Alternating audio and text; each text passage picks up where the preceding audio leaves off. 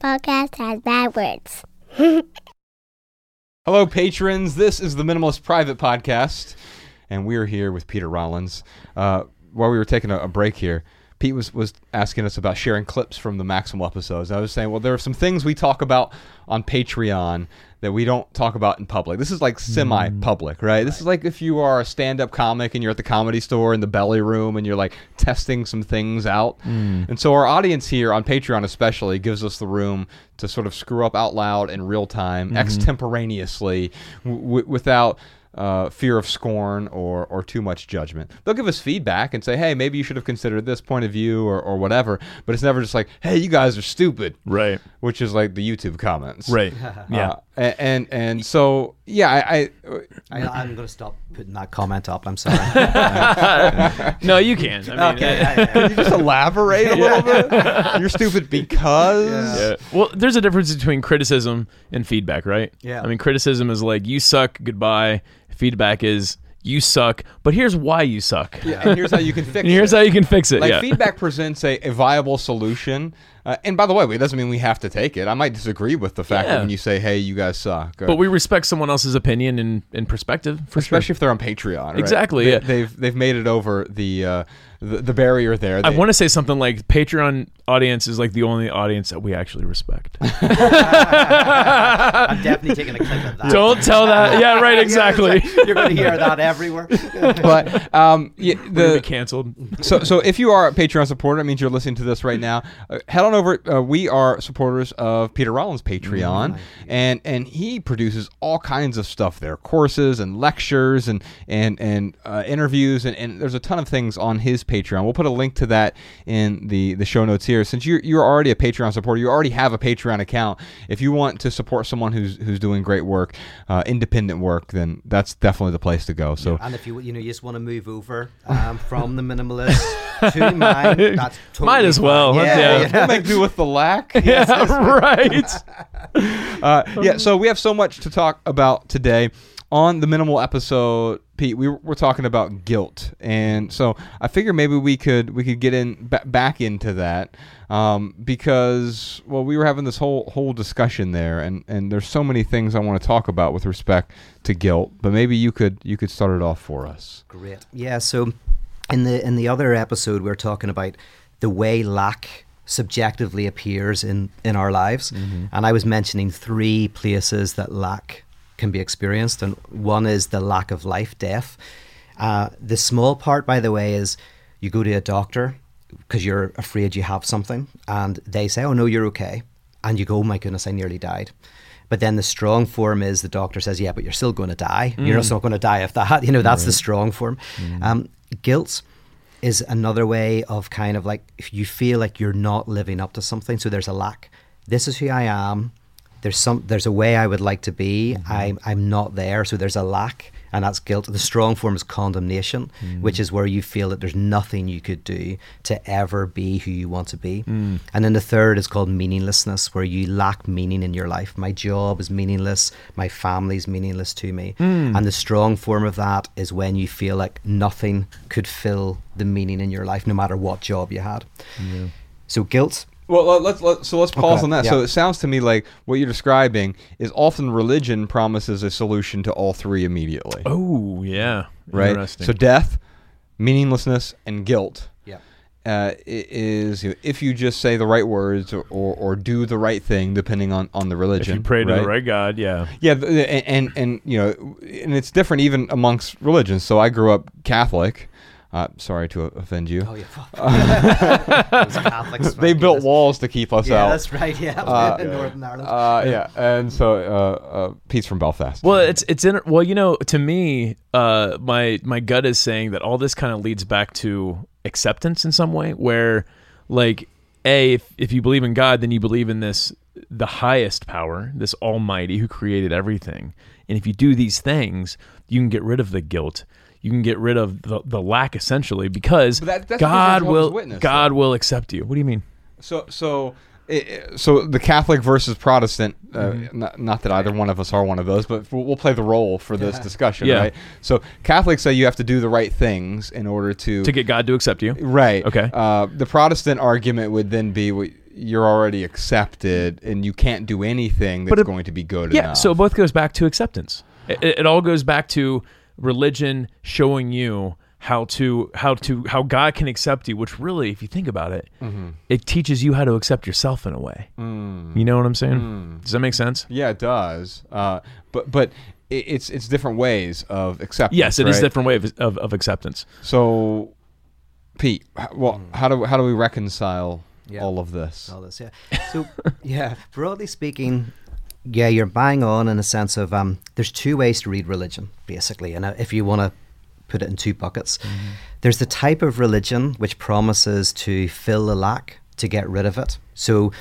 Um, and religion does that in two, one of two ways. You got religions of hedonism, and they promise that you can have wholeness, completeness. You can get the thing that will make you happy and complete and joyful in this life or the next.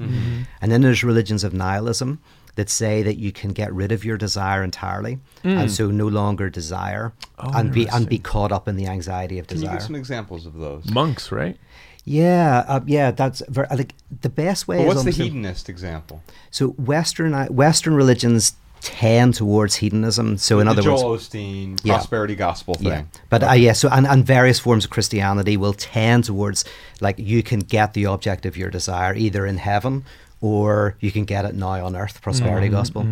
Eastern religions tend towards religions of nihilism, so they tend towards get rid of your desire.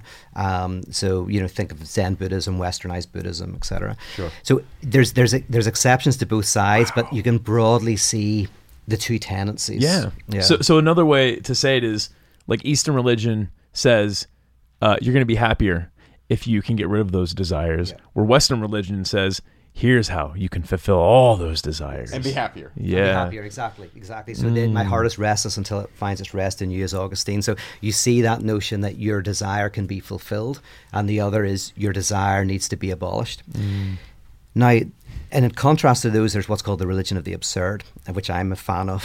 uh, but uh, but but that if we put those in one bucket, sorry, put those in one bucket, then the religion of the absurd is where the idea that you you come to you rob the lack of its sting. The idea is not that you get rid of your desire, but you get rid of the the negative dimension of your desire. You're able to enjoy the struggle of life. So it's not getting rid of it and it's not fulfilling it. It's somehow finding your place within it. Mm. And I would say that this is what I would call radical theology or pyrotheology. Mm-hmm. And can I give you one reading of the, of the Garden of Eden that'll show Yeah, this, right? yeah. Yes. So you've got it it basically is an Oedipus story in a way. Um, in Oedipus, by the way, you've got this kid wants to sleep with his mum, doesn't know it's his mum, right? Mm-hmm. But he's he's this he's cursed with this thing. He's gonna you know have sex with his mum. Mm. He his father gets in the way. He kills his father, sleeps with his mother, and mm-hmm. it's a disaster, right? Now Freud liked this story because in a way the mother is the symbol of wholeness and completeness returning to the womb oceanic oneness right, Right. so oedipus wants to get back to oceanic oneness mm-hmm. with the mother. The father is what gets in the way the law. Mm-hmm. He kills the father gets what he wants and it's a disaster right? So mm. so it's a basically be careful what you wish for Yeah. story right? Yeah. um, the story, the, the the Bible starts with a similar type of story: Adam and Eve walking in a garden, Mm-hmm. right? Then there's a prohibition, and behind the prohibition, there's a fruit tree. You eat of this fruit tree, you will be like God, mm. which means you will lack the lack. You will be whole and complete because God is whole and complete, right? Mm. S- And then what happens? They break through the prohibition. They get the fruit that they think will make them whole and complete. It's not a blessing, but it's a curse, right? Mm-hmm.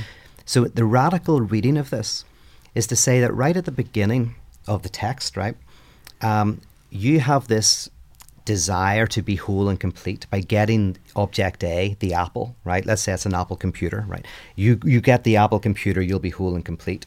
You break through the prohibition, you save up the money, you get the object, and it doesn't satisfy you. Hmm. And in the biblical story, there's the serpent. The serpent is the one who promises you can be whole and complete. Just eat mm. that fruit. Mm. Freud calls that the superego. It's the voice that's within you saying, if only you're nicer to your mum, you'll be whole and complete. If only you get that, if only you have sex with more people, you'll be whole and mm. complete. If you know that voice, and we think we have to obey the voice. Now, I would say confessional religion is satanic. I don't mean that in a jokey way, but in the sense of it's the voice that says you can be whole and complete. It's listening to the voice and going, if only you get here, then everything will be great. Grace is the technology that exorcises that voice, Mm. that says you don't have to get anywhere. Now, you brought up a very good objection. Yeah, so, do you want yeah. to do the objection? of- Yeah, so Yep. so so the- what you're, the argument is well you're already there with grace. You you, you, you don't need to you know uh, to take the rosary beads and do the appropriate prayer or or do the particular task or or adjust your behaviors so that you do X, Y, and Z in order to be uh, more godlike or Jesus-like or whatever um, the analogy is. And my, I guess my question or the argument, I was having this argument with my wife recently uh, eh, because uh, I think the thing that we, we talk about is you, know, you, are already there, you're already accepted, you're already whatever. Is um, what if you're just behaving like a total piece of shit? What if you're being a bad person, an evil person? Which some people are like they intentionally, they can look in the mirror and say, "Yeah, you're evil," and that's Right. what you do. And, yeah. and, and my, my my rebuttal to that is like it seems to me that you would need to change those behaviors in order you, you should have to change certain behaviors Mm. if you're behaving in a way that is not just bad for the greater good but bad to to other people and, and, and bad to yourself.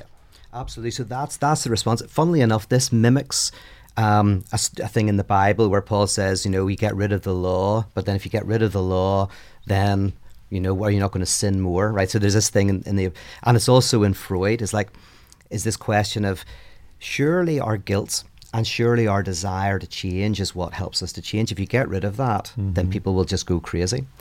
But the argument is this. So, funnily enough, people think, for example, that repentance comes before forgiveness, right? So that's the natural, the natural way. As you mm-hmm. say sorry, and I say mm-hmm. it's all right, don't worry mm-hmm. about it. Funnily enough, some people say that one of the only innovations that Jesus had in terms of morality, which is just quite standard morality, is that it's swat, swat, switched around. There's forgiveness without repentance, and actually, it's the forgiveness that leads to the repentance. So weirdly, I say to you, you've done something bad. You've been arrogant asshole to me, Yeah. and then Commenting on your YouTube videos. Exactly. and, and you're all defensive. You're going, I didn't do anything wrong. I think your stuff is rubbish. I'm just letting you know. uh, and then I turn around to you and I say, listen, mate, it's okay. It's fine. Don't worry about it. And then you go, oh, yeah, no, maybe I was a bit of an asshole. I'm sorry. Yeah. Right? That's an example of, and so this is what Freud, so here's a clinical example.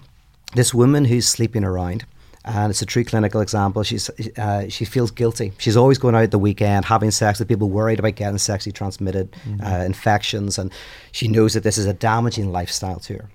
Uh, she feels guilty about it, really guilty, and she's at least going, well, at least I feel guilty about it. That stops me doing it every weekend. Sometimes I feel so guilty I don't go out and Oh, wow. whatever. Right. So she's going, at least I have the guilt. Interesting. But then during the therapy, the guilt begins to diminish. She, the, the, the therapist helps her go like, don't feel guilty about what your parents think, what you think, what your culture thinks. What happens is as the guilt diminishes, so does the desire to transgress the guilt. So what you mm. discover is that the activity is actually generated by what it looks like it's opposing. So mm. weirdly, the law generates the desire to transgress the law. The mm. name for this is love, by the way. Love is a form of overcoming the law, not by abolishing it, but by taking its prohibition away. This doesn't work for everybody, by the way, but in general, the more people try to change, so say you're an alcoholic, and you, ch- through sheer force of will, and you're good, sheer force of will, you stop being an alcoholic. Mm-hmm. If you haven't experienced grace, you'll then get addicted to Diet Coke, to CrossFit, to to tidy in your house obsessively. Right? It'll come out in different ways. But there there are better things to be addicted to. Yes, absolutely. And CrossFit's better than alcohol. Well, I don't think so, but you know, but the, you know, cleaning your house is probably better. So that's very true.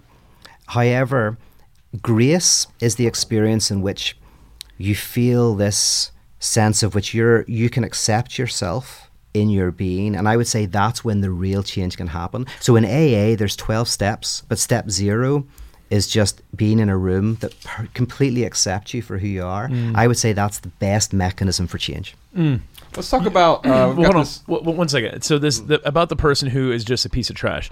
I would say that that person who is who is evil, they actually are acting still based on the lack. Like there's something that they're missing that they uh, when they act evil, they're feel they feel like they're feeling filling that lack, and uh, so, so in a sense, like there's still there's still a lack there that they're trying to fill. I guess is what Oh, I'm trying to say. yeah. Yeah. This is the Breaking Bad thing, right? Like Yeah. it's it's you know you've seen the series Breaking Oh, Bad. yeah, okay, good. so so I was very late, by the way. I watched it years after it came out. It's very good. I, too. I just finished it with my wife like a few weeks Ah, ago. oh, wow, So- yeah. I broke my back a year ago, and that and, and I watched it then because I had nothing to do but lay lay around on my back, Breaking Back. breaking back.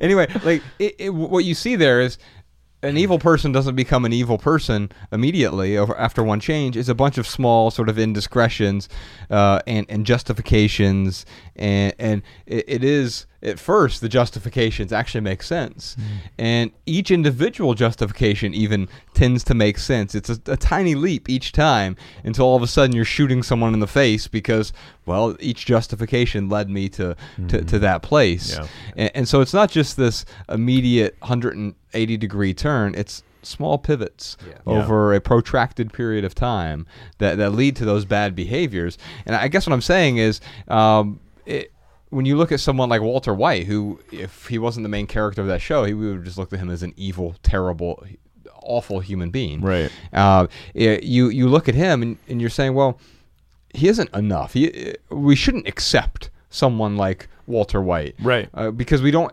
accept the behavior of a, of a person like that, right? Yeah. And, and maybe the difference is we can accept the person without accepting the behavior. Like, might might be the, the line to toe there. Yeah, and, and there's two. I'd love to make a distinction between two types of evil.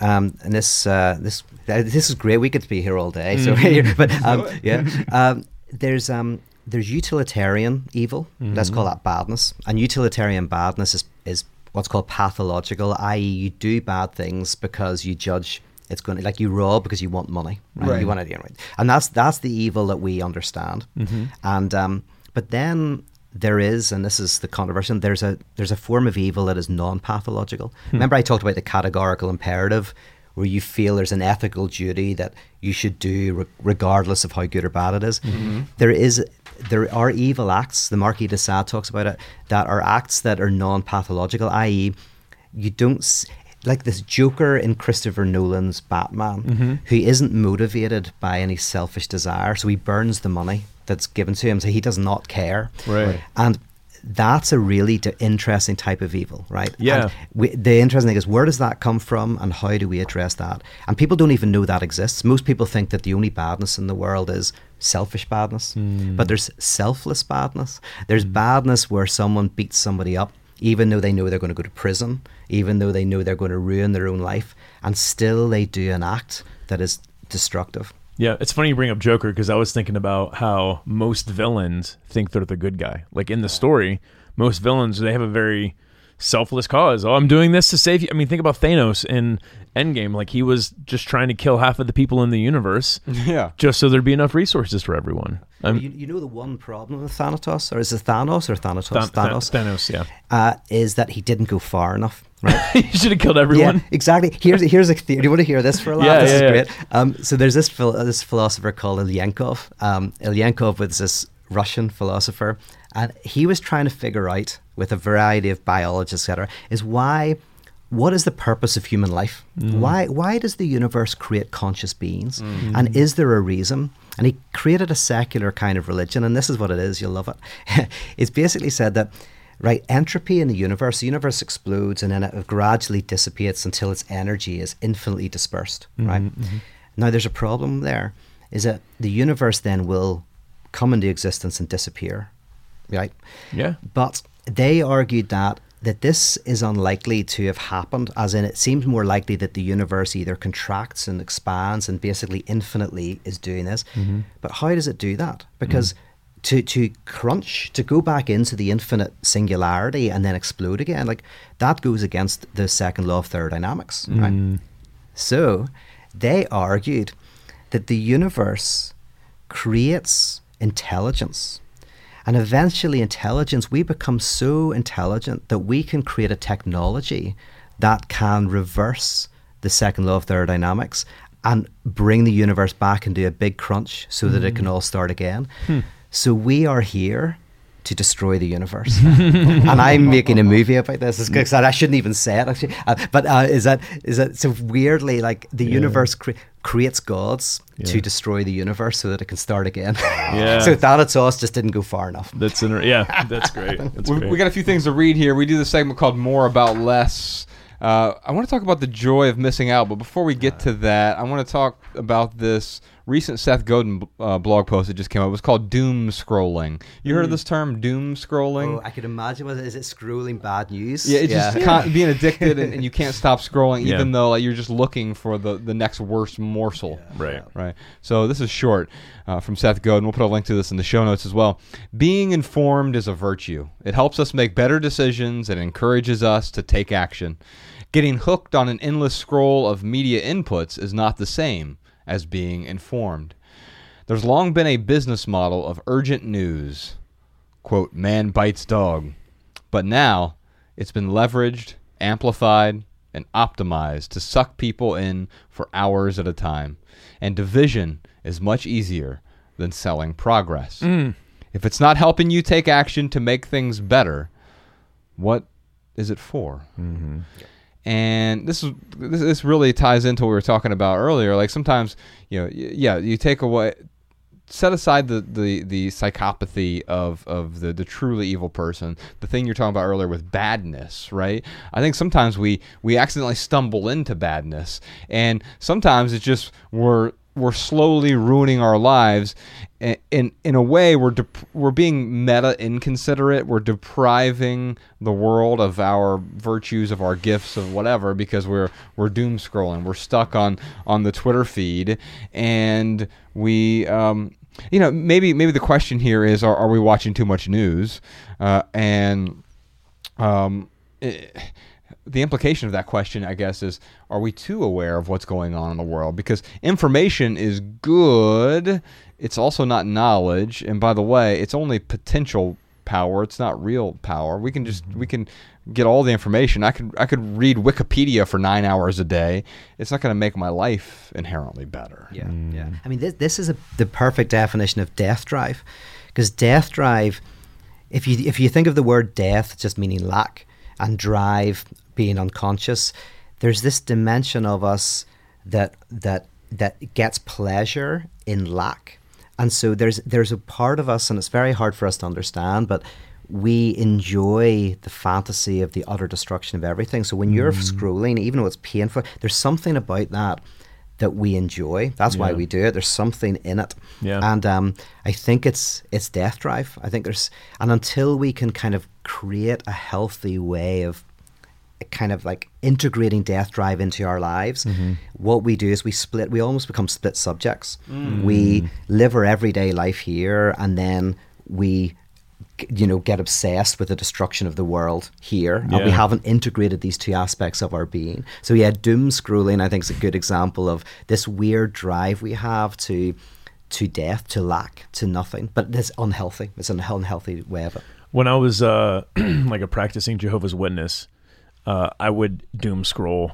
I mean, we didn't. I didn't really have a smartphone when I was a Jehovah's Witness, but it was like going through the news channels because Jehovah's Witnesses are end timers. They are. Yeah, yeah. They you know they instill the fear into you about Armageddon and what happens. You know, leading up to Armageddon, yada yada yada. So all of this bad news, it was like these little bits of confirmation of all of the bad things that Jehovah's Witnesses were telling me were, were going to happen. And it was also this, you know, this bit of relief of like, oh, look, the end of the world is almost here and Jesus is going to come back and fix everything. So I think I think that has a little bit to do with the doom scrolling. I think another thing too is human beings love we love problems. We love solving problems. Yeah. And Or we your- love just problems too. We love the chaos. in a Yes, way. yeah, like yeah. Some people are are addicted to the drama. They're addicted to the chaos.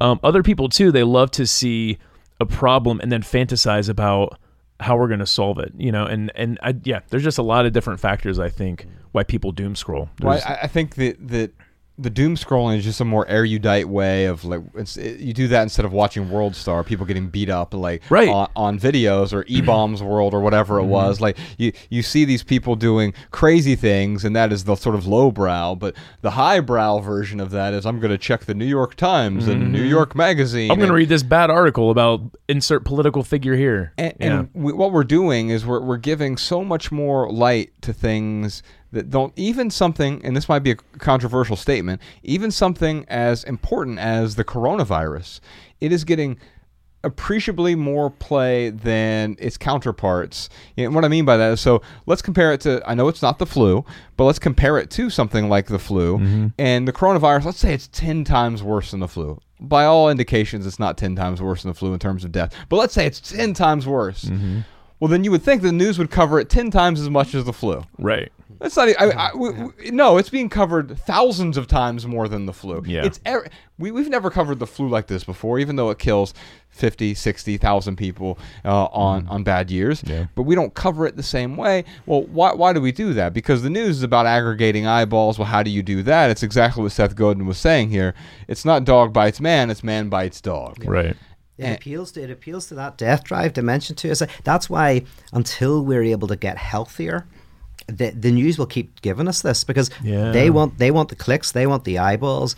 Unless we can create healthier communities where we actually don't click on those, we don't care, and Yeah. that, that's that's what my work is about. Is how do we become healthy enough that that we, that that death drive doesn't keep obsessing us, you know. Um, because Yeah. yeah, I've just seen this with COVID as as a perfect example of the amount of anxiety um, that that's being created and exacerbated. Um, it's it's a lot. Um, funnily enough, religion, like you, Jehovah's Witness, like religion has been very good at helping manage people's anxiety about death because it tells you you're going to live forever. Right. But, uh, It also is very quite good at mitigating the anxiety of guilt because within Protestantism especially but Catholicism as well with confessionals there's a way of you know you get rid of your guilt through confession or whatever Right.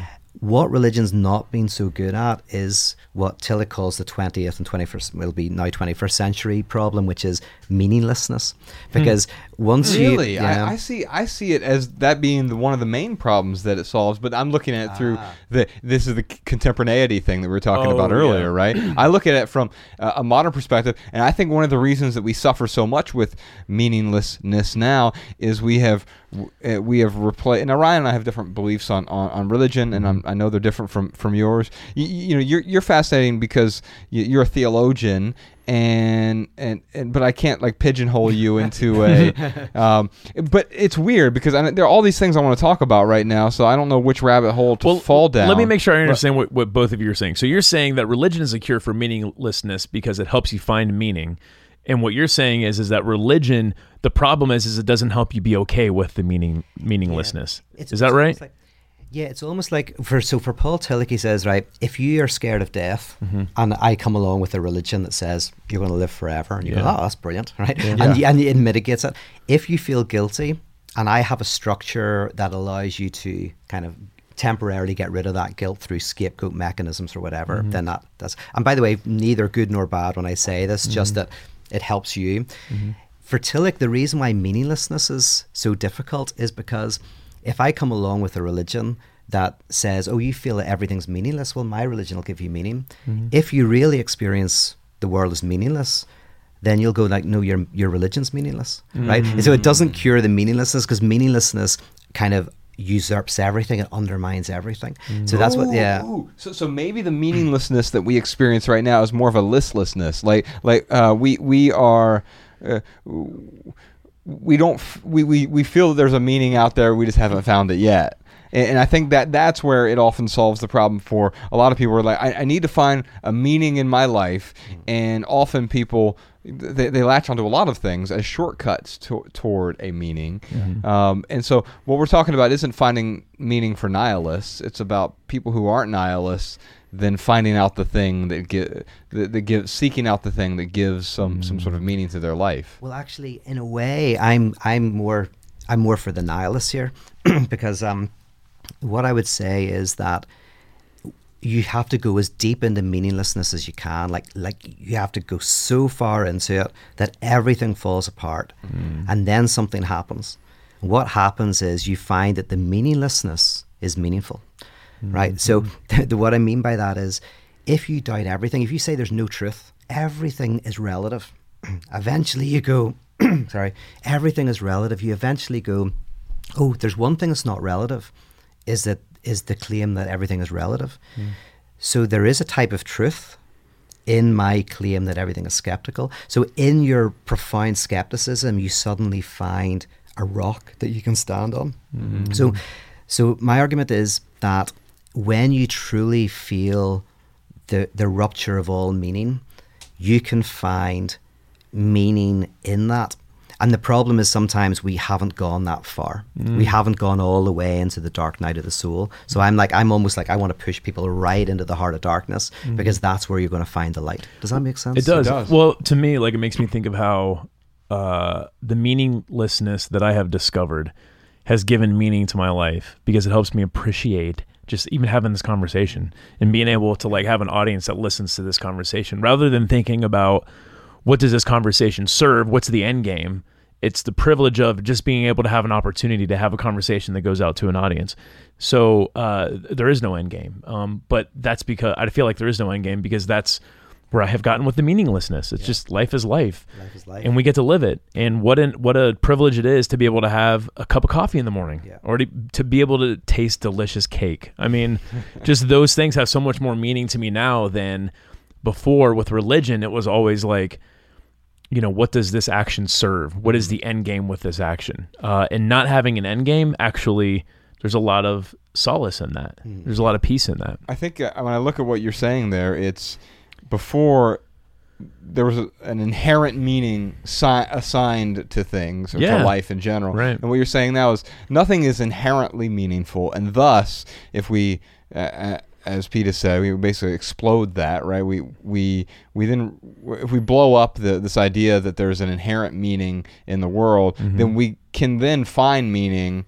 In Everything. whatever we want to find meaning. Yeah, pretty in. much everything. We, we can decide to assign meaning as well. Yeah. Yeah, and and in a, in a way, and, I don't even know if I fully fully agree with what I'm going to say here, but I mm-hmm. kind of vaguely do. Is if say you're an artist and you're trying to paint something beautiful, mm-hmm. right? Every time you paint something beautiful, you're going to feel like you missed it, mm-hmm. but you're animated by the desire to create something beautiful but you that you always miss that you're never able to create. If you ever think you've created the beautiful thing mm-hmm. you should tear it up. That's what it means when you, if you you know the buddha if you find the buddha on the road kill him right? Mm. Because the idea is if you meet the buddha there in a concrete physical person it's not the buddha right? The buddha is always to come. Mm. So the artist who is trying to paint something beautiful and always feels and never gets it they're motivated by this transcendental notion of beauty that they can never get. So mm-hmm. they are on the rock of beauty, but they can never nail it. Or the lawyer who is always trying to put things into, who's always trying to articulate justice, mm-hmm. but they never quite do because the law is never completely just, but they're motivated by justice, but they never are able to pin it down. Mm-hmm. Or the philosopher who is always trying to argue about what logic is. They can never fully pin it down, but they have to assume logic in order to make the argument. So it's you don't build towards hmm. logic, it's what you build from. You stand on it. So the argument here is strangely in one's doubt as to whether life is meaningful, you find the fact that you're still doing this, you're doing the minimalist, you're, you've you've got a vocation that it's like you're standing on something that you can never name, and that's the transcendental. That's what Tillich got the transcendental, which is the the thing that you're motivated by. He calls it ultimate concern. It's your ultimate concern, hmm. but you can never pin it down. You don't know if it exists. Hmm. You don't know if it's there. You don't. But it's kind of it's it's it's always is motivating you. And for Tillich, only when you go into the darkness will you find that rock. Hmm. Let's let's pivot real quick to the joy of missing out. We've talked a bit about the fear of missing out already, and I'm sure we'll be talking more about that. We've talked about freedom and anxiety. Are we moving on to Jomo before your Verve story? Yes, All right. we are. So we have this excerpt from our next book called "Love People, Use Things, and uh, we were talking about productivity. We are talking about doom scrolling uh, a moment ago, and so there's this uh, a quick paragraph I wanted to excerpt and and discuss. Productivity expert Tanya Dalton calls this removal of the superfluous the joy of missing out. So there's a section in the book where I talk about starting to remove some things that no longer serve us. So back to what Seth was talking about. In her book of the same name, she writes Doing less might seem counterintuitive, but doing less is more productive because you're concentrating on the work you actually want to be doing. For me, this is the most compelling argument for digital minimalism. When we stop conflating distraction and busy work with productivity and efficiency, we're able to accomplish something profound and meaningful with our creativity.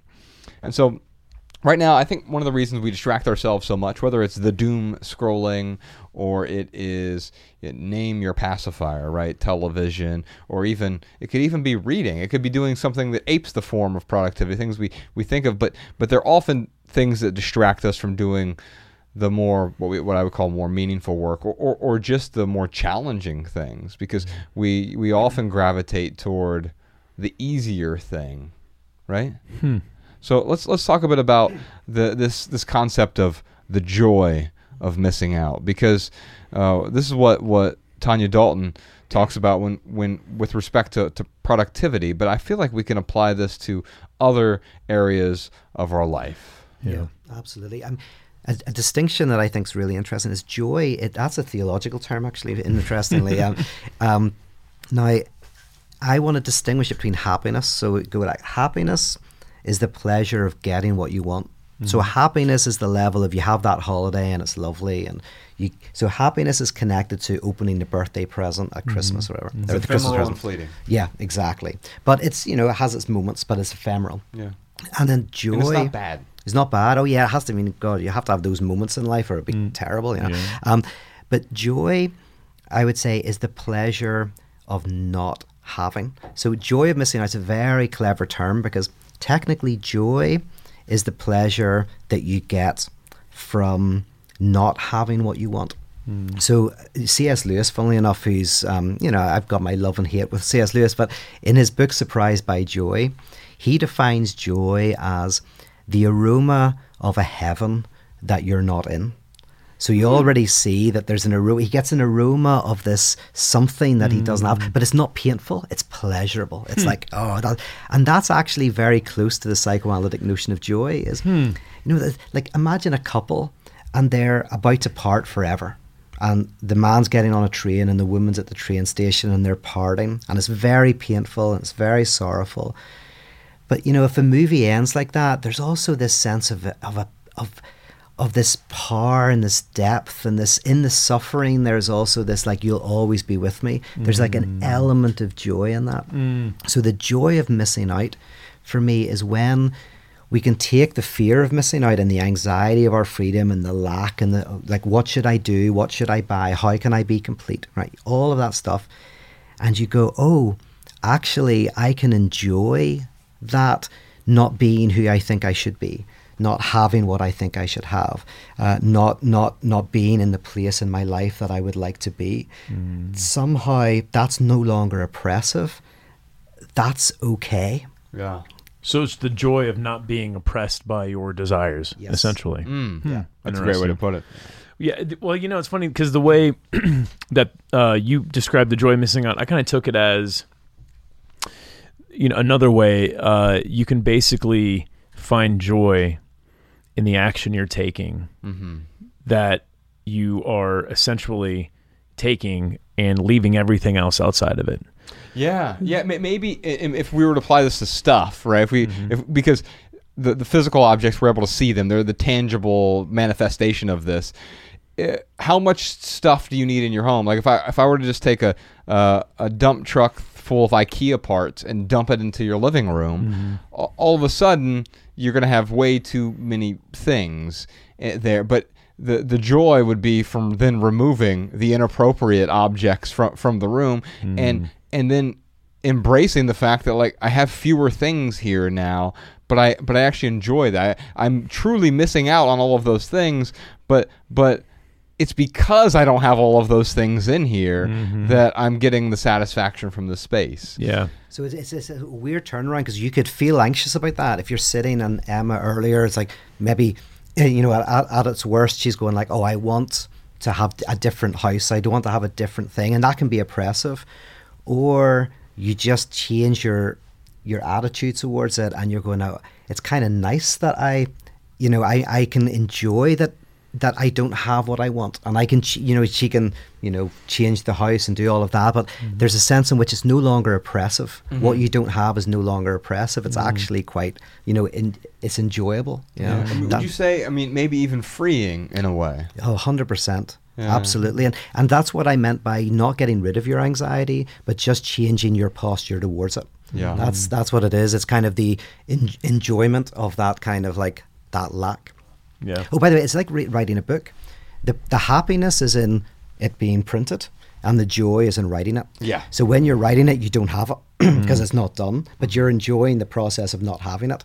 And then the happiness is the printing, and we all know that the happiness is that's fleeting. yeah, and by the know, way, it then becomes like I look at whenever I look at something I've published, it's hard to go back and look at because you're Mm-hmm. like, man, I really should have used a semicolon there instead of an m dash, and like it it becomes oppressive in a different way once it becomes Yeah. complete. The complete thing is then the oppressor. Yes. And- oh, I've got a thing that you'd like, because as, as the person who likes to complete things like myself, Yes. I did this thing recently, and I'm, I'm I was fa- fascinating thinking about it. I got obsessed with this sh- terrible show I mentioned, Person of Interest. Right, brilliant. I loved it. I watched all. I think there's like six seasons, Yeah. twenty two episodes per season, oh my God. and I just watched the whole thing. Yeah. Until two episodes before the end, and then I just stopped Yeah. and and I think uh, deep down I'm enjoying not completing it. No- I oh, think yeah. I think there's a fantasy of like because I know it's going to be a letdown, right? After doing all of that work, you know, if I finish those two episodes, Yeah. so I'm enjoying Oh, wow. not completing it. Now, eventually, I will, you know, and I've thought, but it's been like two months, and I literally in one, I think I did it all in two weeks. I like so many episodes, Wow. and I didn't even think about it. I was just like. That's so weird. Two episodes before the end, I just stopped. Just stopped. That's enjoyment. That's interesting. This is like the tantric sex of binge watching. Yes. right? That's hilarious. Yeah, I mean, It's- ah, I will say it's one. Of, it's one of the few uh, shows though that actually I'm okay with how it ended. like it was, it was pretty decent. Oh. But I'll tell you what, I'm, I'm right there with you though. Like House of Cards, I was watching. I forget what season it was. It was right before we were going on tour, Uh-huh. and I'm like, um, it came out like on a Saturday. It came out. Uh, Josh and I were leaving on a Sunday, so Mariah and I were like, we're just gonna sit here and binge the whole House of Cards, and we we were fulfilling that desire of having to watch the season. Um, but as soon as this it, it was over, ten episodes, ten hours later, we were like, just our brains were mush. It didn't feel good at all, Yeah. and it There was, was funny. Like, there. yeah, once we completed what we sought to complete, yeah, we felt um, completely brain dead.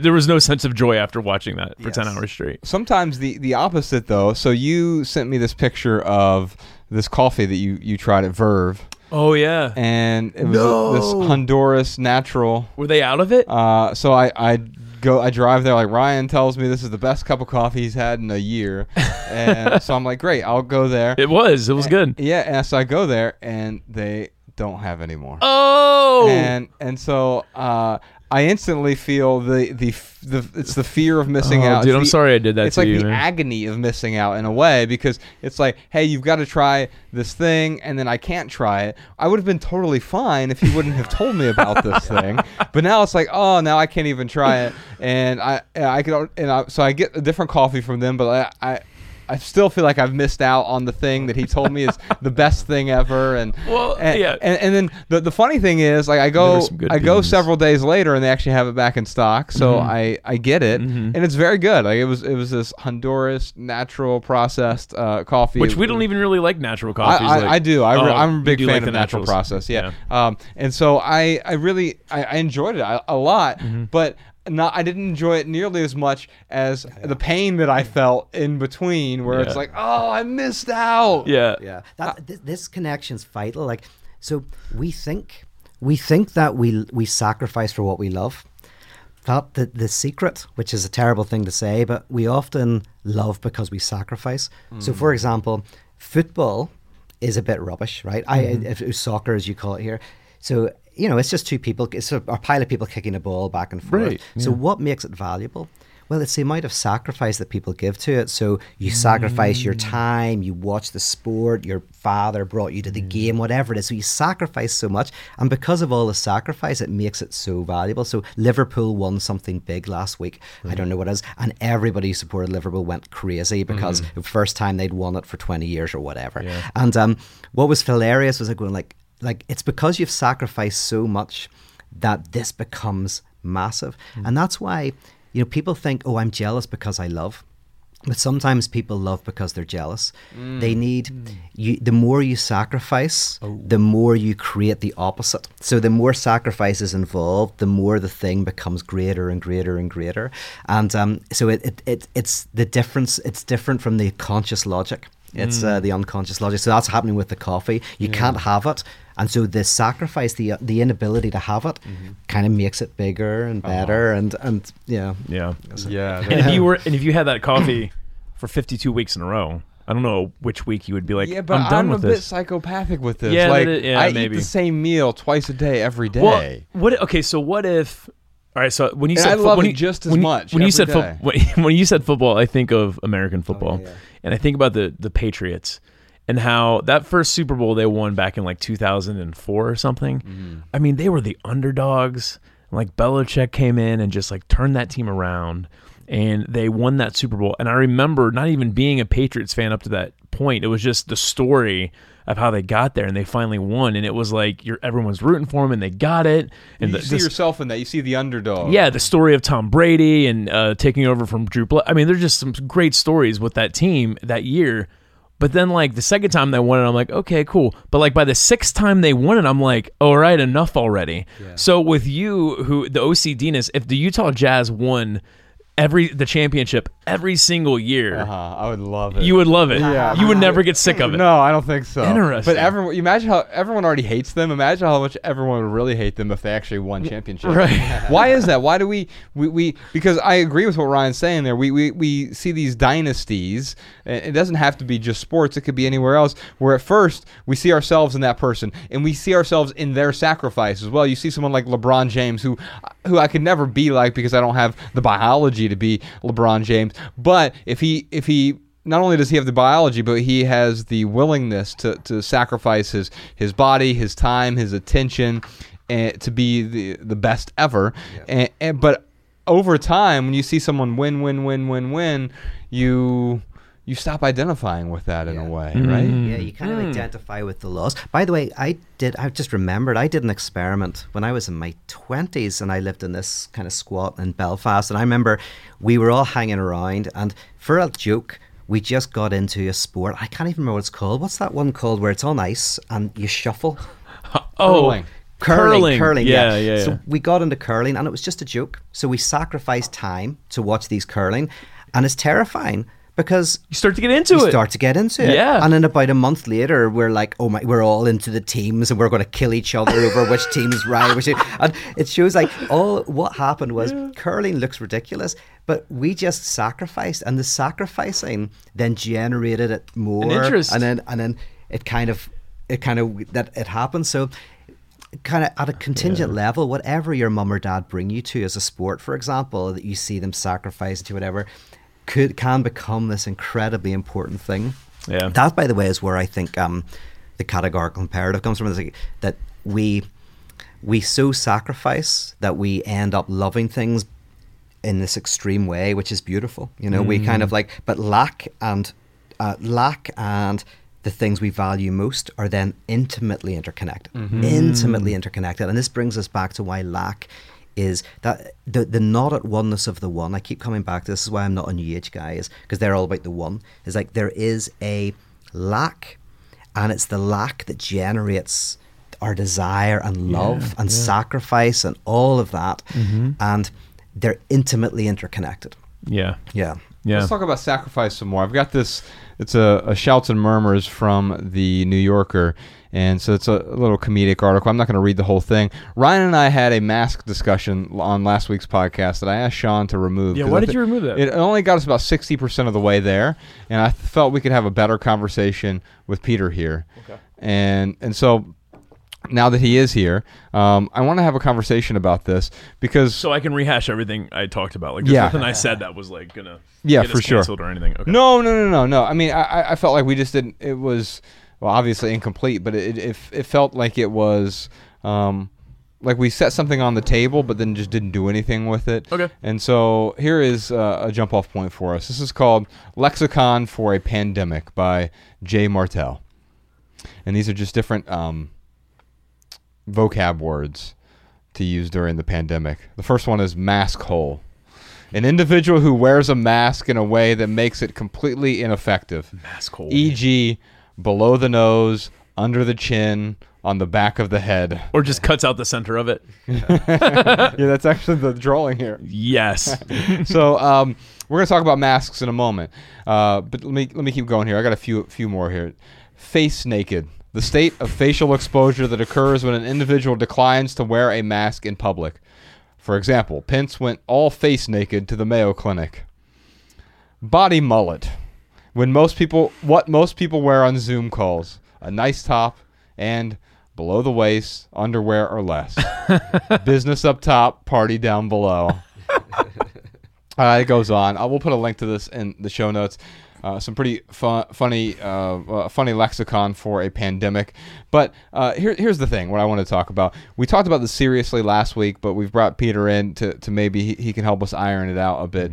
Um, I am critical of people who not just refuse to wear masks, but who outrage against people who are not in positions of power, and that's what I felt like I didn't. I, I didn't really Expound bit. communicate. I didn't communicate this well last week. But you know, there's the guy who says, "I feel threatened," and he's like yelling at this poor lady Yes. at Costco who's saying, "Sir, I'm sorry, but our store policy is you have to wear a mask." Get out of my face! I feel threatened. Yeah. and it's like you're being a a mask hole, right? You're, mm. you're just being a total jerk. And so that's my, my real problem. Like, I understand that there are some people who don't want to wear masks. They feel like they're ineffective or whatever. But maybe, just maybe, there is this period of time right now where the, the, the shared solidarity, the sacrifice is worth this this shared solidarity because people are mm. are terrified and there is certainly evidence that masks help prevent the spread of SARS-CoV-2 and and because of that it doesn't mean that fewer people are going to end up getting it in the long run but maybe we can keep the hospitals from being um, overcrowded Yeah. and so the problem that I have with with this whole discussion isn't the fact that I want you to have fewer freedoms, and maybe we can unpack that a little bit. But I have a problem with with Communist. Yeah. um, Which the New Yorker has called us. uh, uh, or com- compared us to. Um, yeah, and, and so um, yeah, they, they call us like cap- capitalist communists. or Yeah, something, something like that. Um, and- yeah, right, and, and right there you go. Um, and, and so the the the problem that I have is the the knee jerk reactions and the pendulum seeming to need to swing all the way from uh, you either have to wear a full hazmat suit, uh, even in your house, or you are an evil capitalist who votes only for people with red hats. Or the other side is you have to go into public completely naked and cough on people. You're mandated by the government, and then everything else in between is like uh, th- there's no room for that. And why do we have such a problem? I wrote this down in the notes, but like, I, I, this to me is almost this argument of Democrat versus Republican. I don't know why it's become. How come uh, if I go out and see someone not wearing a mask, I can identify who they're voting for? Like that, what a strange thing. Yeah. And why why is it a Demo- Democrat versus Republican? And, and it seems to me that atheists versus theists is also that same thing. It is it is uh, this binary yes or no. It is uh, there's no room for the nuance, and it's why I appreciate what what Pete does is because he, not only does he inject nuance, he injects some needed confusion into the uh, into the whole thing. That's my job. My job is to confuse, baffle, and befuzzle. It's like a magician without the tricks. yeah. That's what I would love to do. Actually, be a magician that does not. There's a few magicians that are like that. There's Yeah. one famous one in the UK, and he was very famous for all his tricks were rubbish. But Yeah. that was his thing. That was his, that's That was great. like- I saw I a mean- comedian once where he said he he uh, couldn't do any magic tricks, but he had really good magic hands, and he was like doing these gestures. That's brilliant. and, and, and so we're arguing about these things Yeah. that are almost inconsequential where, where we don't even we don't get to the the heart of the matter even I, I notice with religion we'll get back to masks hopefully but with religion i i, I see people who are arguing uh, about you know that you, you'll you'll have a, uh Southern Baptist arguing with a Mormon about you know doctrine or whatever, and it seems to be missing. Often is missing the point altogether. yeah. Yeah, I mean, this is this is the difference between communication and language. By the way, is that Oh. so? Oh, oh yeah, uh, mm-hmm. because communication, which is what animals do and computers do, communication is the the giving of information. So the passing of information. So a basic form of communication is a bird call, for example. And every time the birds hear this call, they know that you have to run or mm-hmm. you're ma- it's mating season or whatever.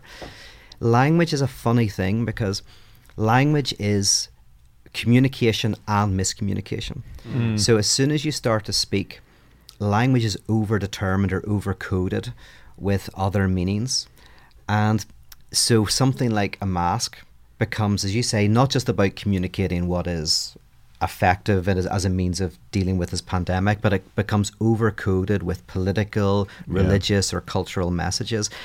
And the truth is, you can't languages you can't clear out completely the miscommunication. So there'll always be a messiness to language and overcoding of language. And that's what we're dealing with here. So what is a scienti- a scientific journal is the closest that we can get to communication right? It's the closest we can get. Um, but once it gets into the world it all means different kinds of things. Mm-hmm. Wearing a mask in a certain context or not wearing a mask in a certain context communicates more than what I think about COVID. It communicates who I'm going to vote for or what my ideology is. And and that's the problem is how how do we that's what confuse that a little bit m- or mm-hmm. or have more have an understanding that of of basically what's being said beneath what's being said. Mm-hmm. You know, it's like whenever someone says, "I want you to leave," they're not saying, "I want you to leave." They're often saying, "I want you to fight to stay." Yeah. Mm, They can't say that, right? So, if we can begin to work out what is the what are the, what are the codes that are in uh, in these different and kind of bring them to the surface, maybe we can be a bit more forgiving with each other and find a better way to relate to each other. Well, I'd like to. I'd like to find a way to sometimes remove some of these codes because sometimes, it, wa- if I were to reappropriate Sigmund Freud, sometimes a mask is just a mask. Yes, exactly. Right. Yes, And, yes. and it doesn't have to just because I, I wear a mask, but it's become like the Bloods and the Crips, right? Like Right. if if you, if I were to go to uh, a neighborhood and not wear a mask, but it, it'd be like wearing blue in a all red neighborhood. Right. I, I'm going to get you. Uh, you I'm going going to get killed metaphorically, um, and and the opposite is also true. You go to a, neighborhood where people shun mask wearing, you go there wearing a mask. It's like you're asking for trouble in a way. Where where really it's I'm trying to protect others or I'm trying to protect myself, depending on on, on your point of view. The real problem I have with people who refuse to to wear a mask during a time like this is uh, well, I have two problems. One is there there it, seems to be a, like a person who's opposed to solidarity in a way when when they're doing it verbally. It's not that they're just refusing Yeah. to wear a I'm mask. not a sheep. Yeah, I ain't one of those sheeple. Right, Yeah. right, and and so the it's funny because they actually are a sheep. They're just it's a different yeah, different sheep, Yeah, right? exactly, Yeah, it's a different pasture. right. A- and and so the real problem I have though is is people who cause trouble for other people who are are you know, trying to help. on the different pasture. it's almost oh, like they're, yeah. they're getting in the way of Yeah. helping. See, and here's here's the biggest shame. We, we're all guilty of that. I'm guilty of this. Is that if I just wear a mask, that's one thing. But if I wear a mask and I say to you, I'm wearing a mask because I'm right and this is part of my politics and Mm-hmm. whatever, and you disagree with something of mine, you're more likely to then go, well, I'm not going to wear a mask because of Yes. So it's like, it's unfortunately when if I do an action, and then I kind of like do the action not just because I think it's a good thing to do, but somehow I claim it as being because I'm better than you or my because because of my political opinion, mm-hmm. you'll find yourself. It's like two people arguing. With you're arguing with your partner, and they say one thing, but there's a bit of tension between you. So you start arguing the other side, partly for devil's mm. advocate. You say, "Well, I don't think," and then five minutes later, you're arguing like you're two world experts, and you're you're mm. like this, you're like this, and and then it takes one person to go, you know, actually, you know, I don't really know what I'm talking about. Then the other person is more likely to go, yeah, neither do I. Or maybe I don't care what I'm talking about. And sometimes we start arguing about things we don't actually care about. Yeah, Yeah. and and for whatever reason we, we just want we feel like we need to be the contrarian Yeah. And and that's that's the other problem i have here is yeah we're assigning all these meanings to to a mask where it does seem that wearing a mask in uh, especially indoors it's it's inconclusive as to whether or not it helps much outdoors but indoors specifically it seems like it does help the spread. If you are at a restaurant or a busy a busy place then it does seem to me like that makes the most sense and it's the most responsible. However i can also i can i, I can sympathize with someone who's like i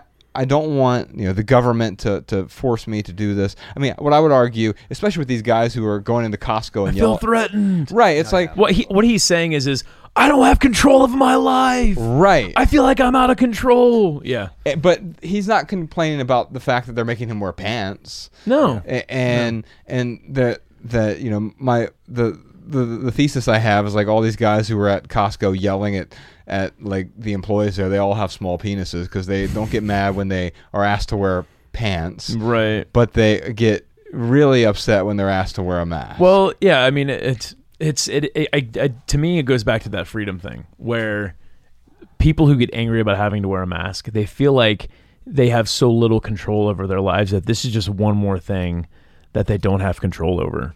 Because I haven't seen anyone like for me, I I'm I'm okay to wear a mask because it yeah I'll stand in solidarity. I have so much you know freedom in my life, like wearing a mask, even though it's uncomfortable as hell. It like makes my you know makes my uh my my face itch. Um, Josh, you said you were breaking out from, from yeah your mask. mask makes me break out like Yeah. like crazy Yeah, but it's not enough for me to to like all of a sudden stand up and ignore all the science that comes with wearing a mask. Um, uh, but I do want to talk about like how we got to this point though with the mask.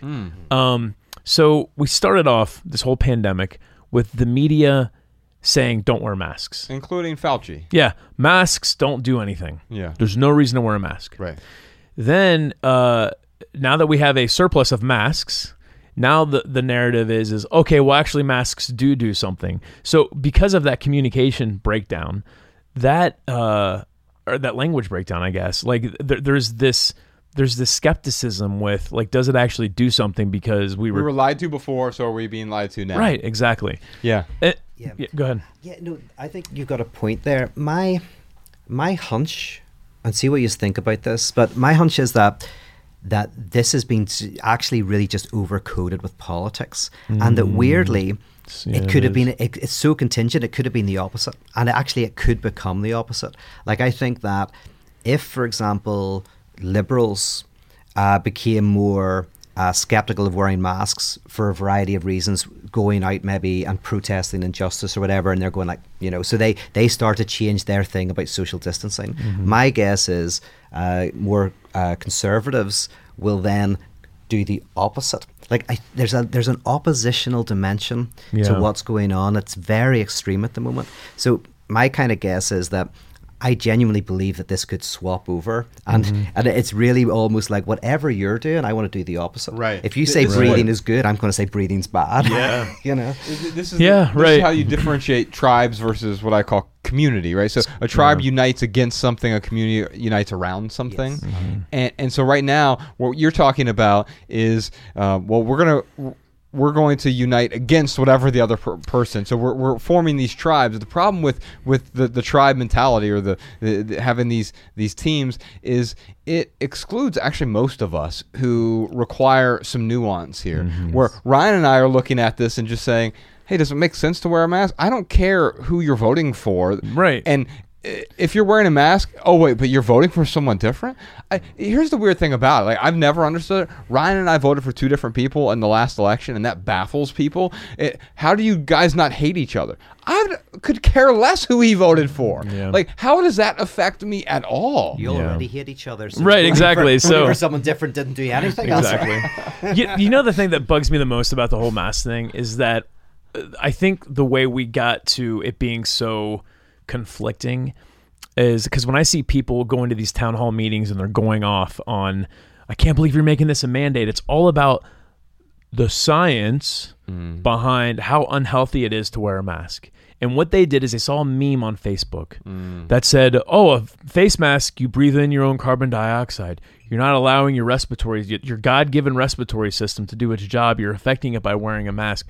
It's hooey. Like uh, think about surgeons who have to go in and wear a mask for, you know, 15 20 hours on a regular basis. They do not have a less a lesser quality of life than someone who never has to wear a mask. That's why I think it's oppositional. That's why I think, because I think deep down we know that on all sides, like there are these silly things that go around, and this is where I deep down I think that, like, if for example some prominent conservatives kind of like suddenly started really enjoying mass, going out and be like, then maybe they'd galvanize their group, and as I say, then you'd find some mm-hmm. liberals going, oh, I, you know, Yeah. I, I, I, I kind of wonder whether it's like creationists. I used to be briefly like a creationist when I was 16 years old, 17 mm-hmm. years old, mm-hmm. where I believed Earth was made in six days, you know, whatever. And I didn't. Six thousand years ago. Six, yeah. Right. But I didn't. The funny thing is, I argued for it. And I argued for it against people who knew a lot more about um, geography and all of that. Mm-hmm. But then I met somebody who I respected who just said, Okay, I don't think it's that important.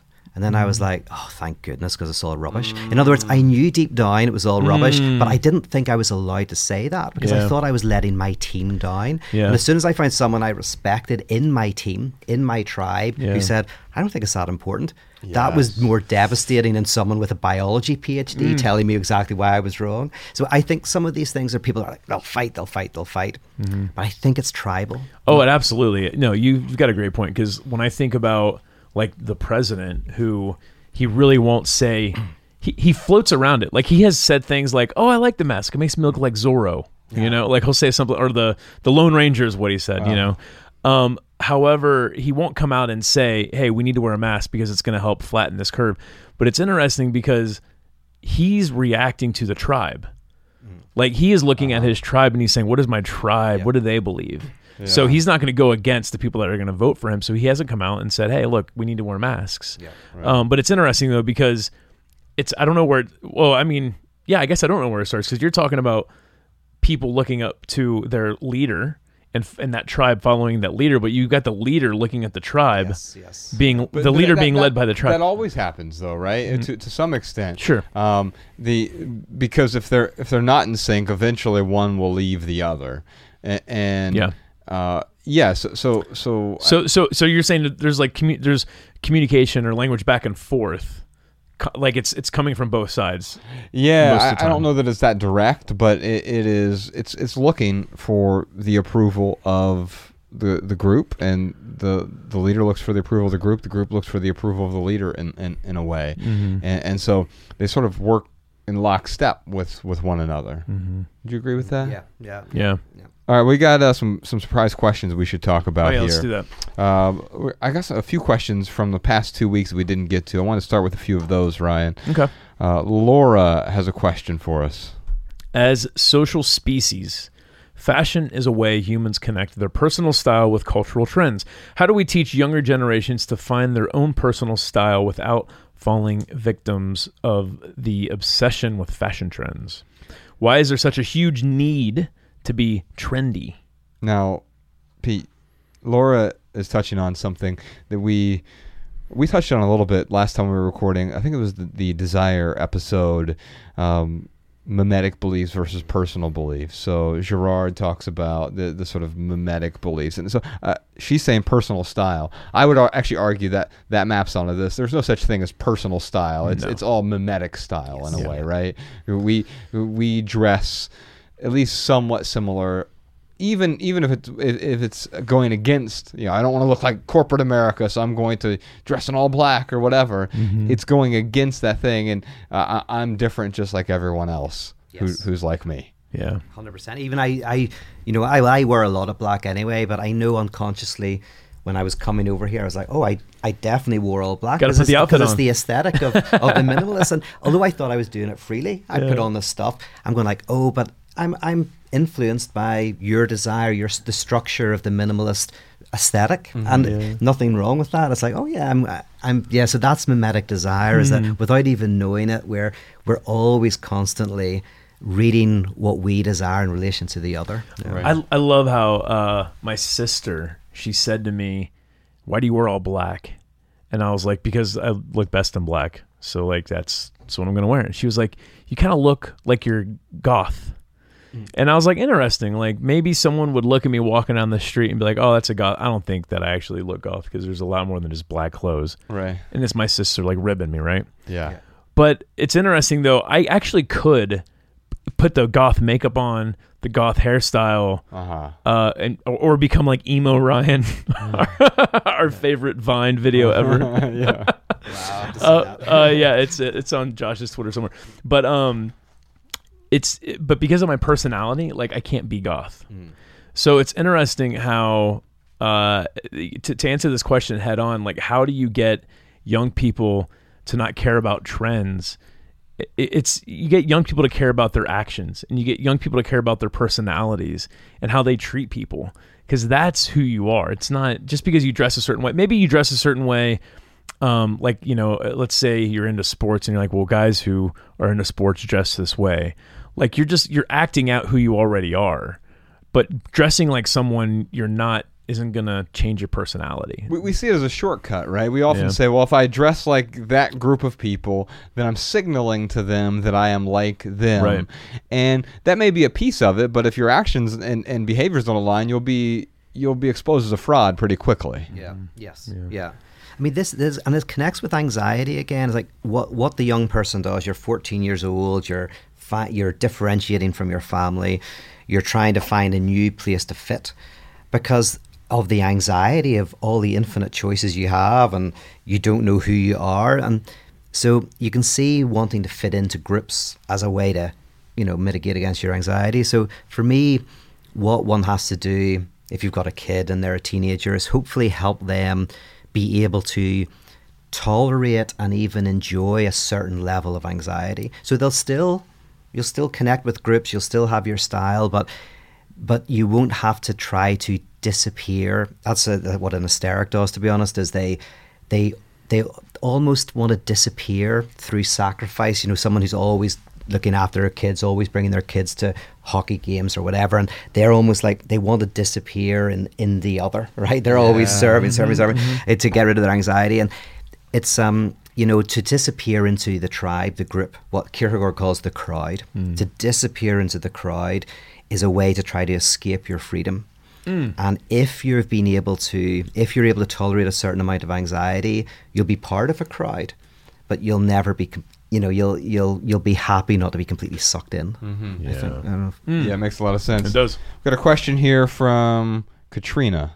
How do you distinguish between what you actually need in your life and what you just think you need in your life? So Ryan and I, we if we're talking about physical objects, we'll start there, and then I'd love to hear what you have to say, Pete. Uh, and we have a minimalist rule book, theminimalists.com slash rule book. We don't actually think there is a real rule book, and so we just came up with 16 rules for living with less. And one of them is called the no junk rule. I think quite often we, we just have a bunch of items in our homes. The average American household has 300,000 items in it, and Mm, and, and I would separate. I say of, of those things, you could put the all of those things, 100% of them, in one of three categories: essential, non-essential, and junk. Essential are the things that we all need to to live. Right? We need shelter and clothes and food and and maybe a few other things. It's pretty universal, uh, with some exceptions. Non-essential those are the items that add value to our lives that we could live without them. Whether it is a couch or a dining room table, like I, I would be fine without it, but they augment or enhance, amplify my experience of life. Mm-hmm. And so they make my life better either directly or indirectly. And then there's this third category, junk. The junk actually tends to get in the way of the non essentials. And so I think most of what we own should fall into that non essential category, the things that we purchase to add value to our life and be willing to let go of those if they stop adding value. Unfortunately, most of the things we own are in that third category. They're junk. They're the things that get in the way, the things we thought we need, the things we thought would add value to our lives hmm. because of all of these mimetic beliefs and the advertisements telling us uh, if you buy this thing, you'll be more complete. Uh, and do you want the thing or did someone else tell you to want the thing? Is the question i would ask. And so most of the things we own are junk. If we can get rid of the junk we can identify the junk it, it make room for the lack. We actually experience more joy and get more value from those non-essential things that will add value to our life. Now how do we apply this to to other areas of life? The, the things that we need versus the things that we think we need. Yeah, yeah. No, I think that's beautifully said. And like so much of this, and it's a topic we've come back to a few times in the this what various interviews and discussions we've had, um, is that if we need to somehow libidinally disinvest from the frenetic pursuit of something that will lack help us lack the lack you know we've got to somehow find a way to detach to have a community of people where we can enjoy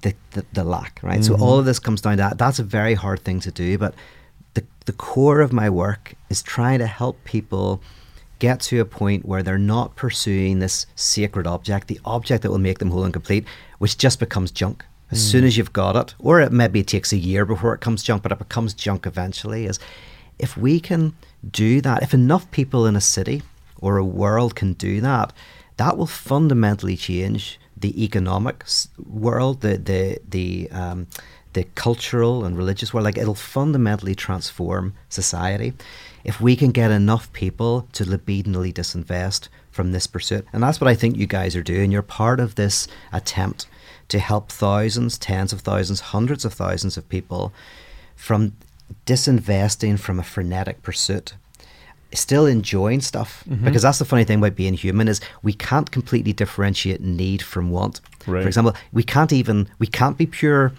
need based like even if you're just eating food we eat particular types of food you know it's like we're not like an animal that just eats to for fuel Yeah. everything is and a dimension of need and want in it yeah so even even the ascetic tends to pursue some wants Yes, there's all in there. So it's the junk that's the problem. Like I like it three Right. buckets. That's third. Oh, thing fell off. Whoa, that was. I'm making a point. That's right, that's right. um, the uh, yeah. So if we can find a way to somehow disinvest from that pursuit, Mm-hmm. enjoy the lack, experience grace, Mm-hmm. then I think that we will be freed from from this kind of perpetual kind of buying and consuming products. And I think that that is not just personally useful. I think it's politically useful. Yeah, hundred percent. yeah Yeah, I don't. Uh, I don't think there's anything wrong with having non-essential things.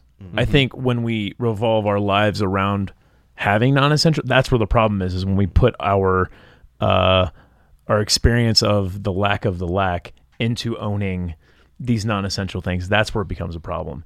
So, uh, you know, if this is a problem in whose question was that in Katrina's life, then you know if, if it's getting in the way the non-essential things, or you trying to decide what's essential versus what's non-essential, uh, you can do little stoical experiments. I mean, I love the idea of you know living a monkish type lifestyle, going without to really experience like what are the things that truly adds value to my life. Um, because if you think about it, that's what a monk does. They're just learning how to live with the lack, and once they learn how to live with the lack, everything beyond that is is a blessing. It's it's great that they can have it. So uh, yeah, Katrina, you could totally do stoical experiments that you know you don't have to totally be a monk, but you can live without some things and really decide whether or not it's something that's uh, that's important in your life. But again, um, as the minimalist, we're not saying live only with the essentials. yeah That's In fact, I think that's where the utilitarian argument starts to break down, where where where we're saying there are some non-essentials in your life, and by the way, they vary so dramatically. I don't need a wife.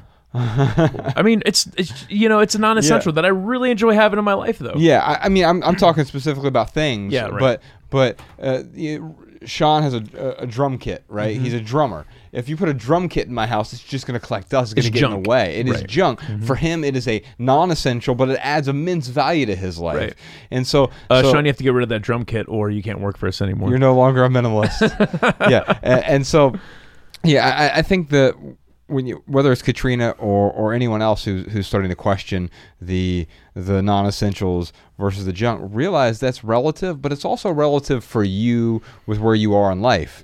You're not still playing with the same toys you were playing with when you were four years old, right? Mm-hmm. Because you you outgrow those things, and as adults, we tend to outgrow things as well. So we need to continue to ask the question because we'll reach that horizon, and we'll need to find a new one. Mm-hmm. N- Yeah. Oh, oh, go ahead. You go Oh, ahead. yeah, I was No, gonna- you go. Yeah, because before you moved on to another one, I just thought, yeah, this is what I meant by the difference between religions of hedonism, religions of nihilism, and the religion of the absurd, right? Mm. So, religions of hedonism say you buy this or you have this, you do the right thing, you marry the right person, you have enough money, whatever it is, and then mm-hmm. you'll be, fi- everything will be wonderful. Mm-hmm. That's that. Religions of mm-hmm. hedonism, secular and sacred. Religions of nihilism are get rid of your desire, get rid of everything but the bare minimum. Just, you know, just stop desiring. That's the way out.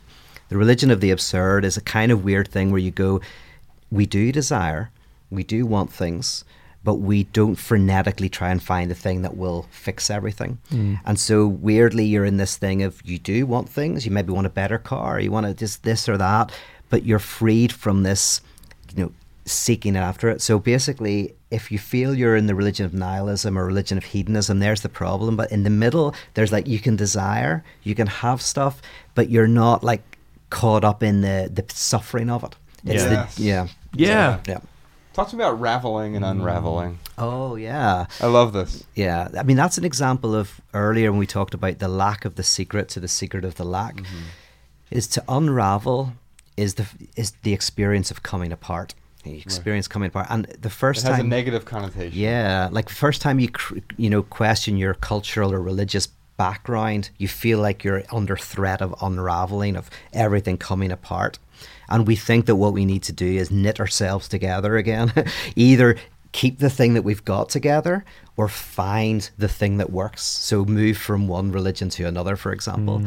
Um, whereas uh, I argue that we need to move from unraveling to raveling. So not from unraveling to knitting together, but to raveling. And the funny thing about raveling is to ravel means to pull apart. It's exactly the same as unraveling. It means exactly the same thing, hmm. but it doesn't have that negative un. In fact, you it has a positive. It sounds Yeah, positive to yeah. me. You're hmm. raveling. Ah. You're, you revel in your raveling, right? You're you're you're. It's it's this beautiful experience of going. Yeah, I'm pulling things apart. I'm questioning. I'm doubting, and there's life in this. Hmm. So the movement is not say from unraveling to to holding it all together, but to rather just change your position with regards to the experience of unraveling and hmm. see within it something deeply positive. That's what I meant by you, go into the doubt and then you find something that is secure in the doubt. You go into the chaos and you find something that's peaceful in the chaos. You go into the darkness and you find something that is light within it. I mean, that's mm. why in analysis, they will push you to the place you don't want to go. They don't do that because they're sadists, right? Oh, I'm going to make you talk about your family because I know it's going to make you suffer.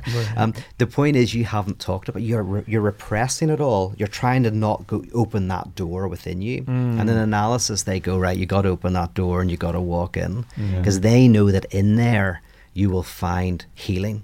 It, the wound is the healing. Yeah. The, um, yeah. I think that's what we're trying to do with minimalism, and people often see it as an unraveling. I can't even think about getting rid of my stuff. They don't think about it in the way of like maybe it's just raveling. It's getting rid of the excess so that I can make room for the lack. I can make Yeah. room uh, for you. I, I, I can I can revel in that lack, Yeah. Uh, so so to speak. Because there's only two things you can do with lack, I would argue. And f- philosophically speaking, out, you can't get rid of it. So you got two options. Hmm. You either find a way to embrace it within yourself, mm-hmm. or you'll get someone else to carry it. You'll push it onto somebody else. So hmm. that's what scapegoating is. Like, funnily enough, scapegoating was a good thing. Right, in religion, the idea was we would all be fighting. We're in community, and then we get into fights and all the problems. And so then what we do is we jointly blame the goat we create a goat and we say the goat's the problem. And then mm. we kill the goat and we're mm. all happy for a year and then we all start to fight again and then we get another goat and we kill the goat right? So the scapegoat kind of like holds the community together. Yeah.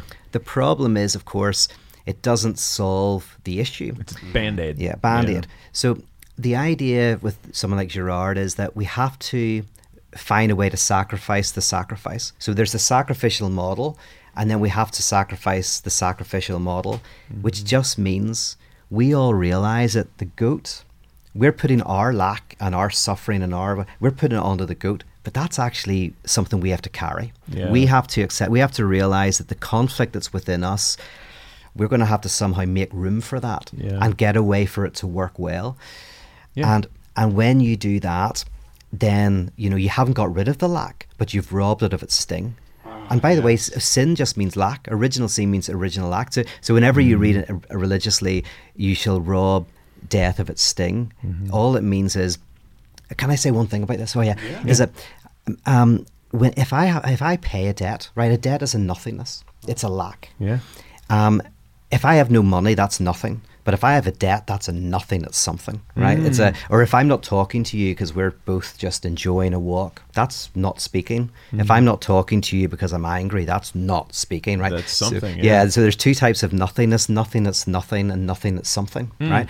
So the the challenge in life is how do we render nothing that is something into a nothing that is nothing, and what that means is there's two ways to deal with the debt which is a nothingness at something where you have to do jobs you despise, you work too hard, and it causes you a heart attack. Two things you can do: you can pay a debt, which means you fill the lack with money. Mm. Right? You go, oh, I owe you ten thousand dollars. There's someone's going to pay that debt, mm-hmm. or you can forgive a debt. To forgive a debt means you don't pay it, but you render the nothingness that is something into a nothingness that is nothing. Mm. I go, there's no 10,000, you don't owe me anything.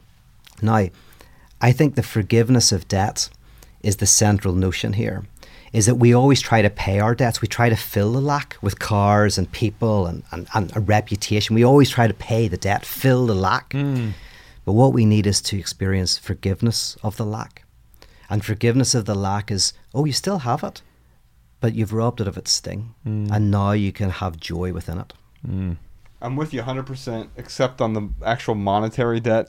we're, we're completely against monetary debt uh, for a whole bunch of complicated. exactly. Oh, no, I'm totally against That's the problem. The problem Right. is, that, yeah. right. And, and so, so I mean, the people who are listening to this, all I would say is, is this is an encouragement to go out and get into debt, whether that's literal debt or, or sort of metaphorical debt. What you're saying is the that sometimes uh, people are indebted to you, and one of the best things, one of the kindest, most humane things you might be able to do is is Forgive their debt. forgive, yeah, forgive that debt. makes me think about uh, relationships. Oftentimes, we get caught up in holding account, yeah. and when we feel like we have given more uh, than the person uh, has given in the relationship, there's a debt that we start to form in ourselves, where we're like we're waiting for our partner to do these acts of appreciation or kindness or whatever it is to fill that void. But yeah, the best thing you can do is just look at them and love them for who they are and Right. That's exactly what forgiveness is. It's like there's an indebtedness. There's something that you feel you're indebted to me. You're angry about it. You're frustrated about it. And I forgive you. It, it simply means that I render that nothing, nothing, and that makes you go, oh, that's, I feel, I feel lighter. Um, and you're absolutely right. This is like debt. Funny thing is, in our society, there is no forgiveness of debt except for bankruptcy, and even then, you have to pay your student loans in America. So, um, so debt, yeah, just simply is that metaphor for whatever that lack is that in in our life that we feel like we have to fill. It's like, no, no, you don't have to fill it. You have to be in a space where you can experience forgiveness from it. yeah, yeah. Nick has a question for us, right? How much is too much? Is it too much if we have to ask that? Yes, Maybe. uh, yeah, yeah. I mean, I think sometimes, uh, quite often, yes. If you're asking, like, if you're asking the question, like, do I have too much stuff? You probably have too much stuff. Yeah. Right. Um, but not not necessarily, right? Uh, so so how much is too much? I think in order to answer that question, you first have to identify what enough is.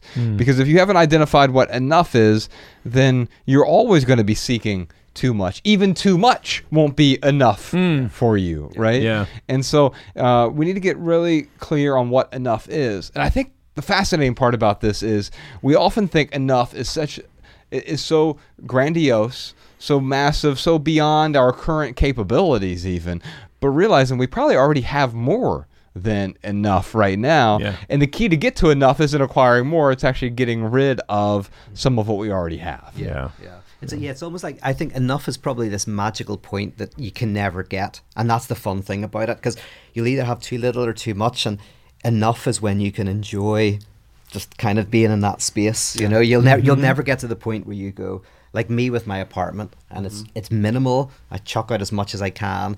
But I still never. It still feels like I could do a little bit more. You're always Yeah, calibrating. calibrating, and that, and the, the the trick is to enjoy that. Yes, yeah. to enjoy the calibration. Yeah, that, and I mean that's how I look at minimalism. It's just it's a it's a tool to help you constantly calibrate the the possessions in your life, but not not just the physical possessions, but yeah, the relationships we have, the the jobs we seek, the education we take. I mean, it's always a constant balance. I mean, I think of you know someone who has too much. Instantly, I think of a hoarder, and uh, to be a hoarder is actually really easy. You know, you just like you just say yes to everything, and you take Right. everything. It's so much more difficult to say no. And it- Yeah. because you're saying it's not saying no in perpetuity, that's the Spartanism thing. Mm-hmm.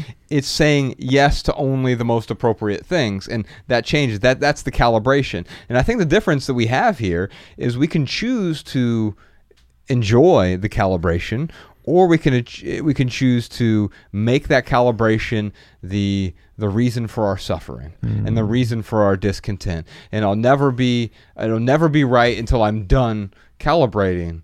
Well maybe it will only be right if you can continue to calibrate. Mm. Can I can I tell you a quick parable? Yeah. 'Cause I've got time. Mm-hmm. Um, do it. Mm-hmm. Yeah, quick parable is from Aesop. Uh, and Aesop says about this guy who's a hoarder, mm-hmm. and he has this treasure at the bottom of his garden under a tree, and every week he digs it up, he counts it, he puts it back, right?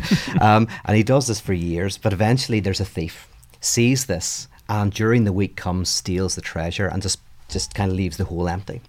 So the guy next week comes down, sees that there's nothing there, starts to cry and wail, and uh, neighbors come around and go, "What's wrong? What's wrong?" And the miser says, "Oh, I have this treasure. Every week I count it, and now it's been stolen." And one of the people says, "Well, what did you ever do with it? Did you buy things with it? Did you use it?" And he says, "Oh no, no, no, I'd never use it." And then one of the neighbors picks up some stones and says, "Well, count those; it'll do you as much good." Right? so that's Aesop's fable. Simone Weil asked the question, "What does the miser lose when they lose their fortune?" And she's probably thinking about Aesop's fable, because the the question we have to ask is, "What did the miser lose?" Because they didn't lose anything that they were using, right? They, Yeah. didn't, they weren't spending it. They didn't weren't lose any power really. Didn't lose any power. Didn't They use lost any wealth. Yeah, lost potential, and mm-hmm. and potentially they lost what's called the fetish object. So a fetish object is an object that you know is not magical, but you treat it as if it is. Mm. And the typical miser is someone often who lives in poverty. They've got bad relationships with their family, all of that stuff. But as long as they have this bunch of money, that prevents them from experiencing the the horror of their life. As long as they've got that thing, mm. that treasure at the bottom of the garden, somehow they don't see all of the crap that's in their life. Mm-hmm. When they lose the fetish object, they're confronted by the poverty of their life. Mm. So, in psychoanalysis, there's an idea that sometimes we have fetish objects, objects that maybe it's a relationship with somebody, or maybe it's it's um, you know I had a, people who their their son that died and they kept the room exactly as it was, mm-hmm. and while the room was exactly as it was, it kind of prevented them in a good way for a while f- experiencing the full trauma. But Yeah. when they took the room apart, then all of this emotion came. But postpone the trauma. Exactly. So it kind of helped for a while, but eventually they had to get rid of the fetish object in order to to deal with the deal trauma head on. Yeah. So sometimes what we do in our society is we're always buying stuff and we're always getting stuff because in a way that prevents us from looking at other areas of our lives mm. that are not good. That are where maybe our relationships with our family or our partners are not good. Mm-hmm. And and what we need to do is if we can see that the treasures that we have are actually there as a way of preventing us from looking at what we really need to look at. Mm. Once we see that, mm-hmm. start to fix the things in our lives that need fixed, we no longer need the treasure. And this manifests mm. in other ways. So the treasure can be literal, or it could be the physical things, Yeah. but it can be the other things that we we dedicate our time to, so that we avoid dealing with what that which is more important. So it could be uh, workaholism, it could be pornography, it could be food. N- Working isn't bad. I would argue that porn isn't inherently evil, uh, and and and certainly food is is actually necessary, right? Right. but any of these things can be detrimental to us when they become sort of this you know the the, the fetish object in, in a way because they well they, they get in the way uh, the same way that our stuff can get in the way Yeah. Because to be honest with you, here's a terrible thing. Sadly, is most of us, and I thankfully um, I'm not in the situation, so I, I feel really for for most people who are, have to do jobs that they don't like, that they don't get value from, even if they're well paid, they're alienated, as in they're they're giving five or six hours of their day every day of the week to something that doesn't give them necessarily inherent value. Yeah. And so sometimes our frenetic pursuit of buying a new iPhone or the new car is a way for us to avoid confronting the fact that we're maybe doing a job that we hate, that we're we're alienated from what we're doing. And I mm. think, to be honest, when I look at adverts, for example, I often feel that that they're a way for us to and I understand it's just like those that couple whose son died and they had the room exactly as it was because they couldn't bear to look at the suffering straight away. Mm-hmm. In the same way, we might be in a job that we really don't like. We may be in a, a situation that's really difficult. Mm-hmm. And so we think about the iPhone, we go on the computer and look at the new cars to purchase because that prevents us from having to look at that. Nothing wrong with that, but here's the problem is then we don't we don't look at the thing and then we can't change it. There's mm-hmm. there's something beautiful Karl Marx said actually when he was talking about religion. We all know he said religion's the opium of the people. The communist, yeah, yeah, you know, but everyone knows that you know religion's the opium of the people. They know that. yeah, yeah. But it, he goes on to say, it's quite beautiful actually. He says, you know, religion is the opium of the people. He says, it's the heart of a heartless nation, it's the soul of a soulless condition. Hmm. And then he says, religion is the imaginary flowers on the chains of our oppression. We must get rid of the imaginary flowers, not so that we see the chains and despair, but so that we see the chains and break them, so that we can pick living flowers. Mm. Now, I just like it's quite a quite a poetic thing, but what he's basically saying is, if we put it in the context of looking at the new car, the new iPhone, or whatever, that's the opium of the people today. Yeah. The advertising is the opium of the people. It prevents us, it's the imaginary flowers and the chains of our oppression. So it, it mm. prevents us from really looking at maybe the jobs that we hate and all of that. Mm-hmm. We have to get rid of the imaginary flowers, not so that we despair, but so that we can break the chains, which means maybe find a better job, maybe do something else, maybe take those difficult choices and then be able to pick living flowers. Yeah. Because as Anna Freud says, that in your dreams, you can make the perfect omelette. You just can't eat it. Mm. Which means that we can fantasize about the perfect life that we want, and that's lovely. The only thing is we can't be in it. Mm. The the omelette that we really make is never going to be as good as the omelette that we imagine, but you can eat it. Mm. And and and I would love to see how we can you know, free ourselves from the consumerism that prevents us sometimes from looking at the trauma of our lives. That's totally understandable. Mm-hmm. But so that we can look at it and maybe make some hard decisions about how to pick living flowers. Yeah, yeah, and it's it's it's hard to look at that trauma. I mean, it's Yeah. that's why we go to That's the easy we we go to the easy things. Yeah, Yeah. the easy pacifiers. ryan we got a question here from life pockets Life pockets. I'd love to know how you deal with guilt when you do slip up. I've stopped unnecessary material purchases, but sometimes I cave and make spontaneous purchases, which then led to guilt. How do you react to this? you know what's funny about this is I chew my nails. That's how I react to all my guilt. Well, the framing of the question is fascinating, right? Because she says here that I've stopped unnecessary material purchases, but sometimes I make unnecessary material purchases, and, and like there's a weird sort of denial here, right? And, and uh, what what role does denial play in, in guilt? Yeah. Can I tell you a story from Ireland that I think Mhm. fits with this? This guy goes to this bar every week. This guy Seamus, right? and he always orders four pints of beer, Uh-huh. right? So always orders four pints and drinks four pints of Guinness. Bam, does this every week. One week he comes in and he orders three pints of Guinness, and uh, the barman's pouring the Guinness. Says Seamus, he says you always buy about four pints of Guinness. Never ask why. Now suddenly it's three pints of Guinness. What's going on? And Seamus says, oh, he says, he says to be honest with you, he says I have I have two brothers and a father, and they're all in different parts of the world.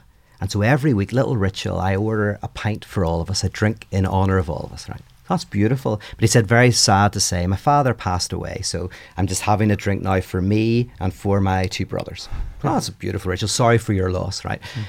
So six months goes by, and then Seamus comes in and he orders two pints of Guinness. Hmm. And the barman feels a bit guilty and says, like, I don't want to pry, but has something happened to one of your brothers? And Seamus says, No, no, no. He says, No, no. He says, Doctor's orders. I've had to stop drinking. Right? Now, um, so, so that I think that's yeah, that's a structure that we're all in. In a way, we can sometimes like be talking about environmental issues while making an unnecessary journey or whatever. Is that Yeah. we b- bizarrely do the very activity that we're disavowing. So yeah, that's very yeah. Oh, that's yeah. so good. yeah, Yeah. that is good. So, so if I'm talking to, to life pockets here, uh, the, the thing is, eh, what you're saying is, I'm imperfect, Yeah. and I acknowledge we all that are. Yeah. you are imperfect. Yeah. Uh, Wait a minute. no, I, and, and so, of course, you, you might slip up, uh, or you might just realize the the the purchase you you made to be more charitable here, you thought might be necessary or or value adding in a way, was not. It did not accomplish the thing that you wanted. Now, you can of course set some boundaries up beforehand to help you make better decisions going forward, right? You mm-hmm. know, there's simple rules you can set like what we call the 30-30 rule. It's basically like if something costs more than 30 bucks, wait 30 hours. It at least gives you some time to reflect and you realize in that time like, oh, the thing I thought I needed I don't actually need and probably won't get much value from. Yeah. And so I'm going to abstain from that. There also we have this thing six questions to ask before buying, but one of those questions is is this the best use of this money? Because money is a, a resource that um, is not unlimited, at least not for most of us. And, and so if I have a hundred bucks and I can afford to buy this hundred dollar thing, is that the best use of this hundred dollars? Or would I get more value from spending that hundred dollars in a different way? And so there's some questions I think you can ask uh, before you make the purchase. But if you are in that, that position now where you have made the purchase, it's a sunk cost and you're going to have to move on because mm. you, or you can continue to carry that guilt with you in perpetuity, but I don't think it's going to serve you much if you continue to cling to it. That's true. And, and you could, in light of the conversation we've had, is also go, oh, that guilt that I'm feeling, that's a sign of my freedom. Because like i- mm. i- in terms of this whole conversation, it's like saying that what what that person, what was that person's name? Sorry. Life pockets. Life Pockets. What a nice name. LP. Them- yeah, LP. LP. LP's experiencing is this this being between who they are and who they would like to be, right?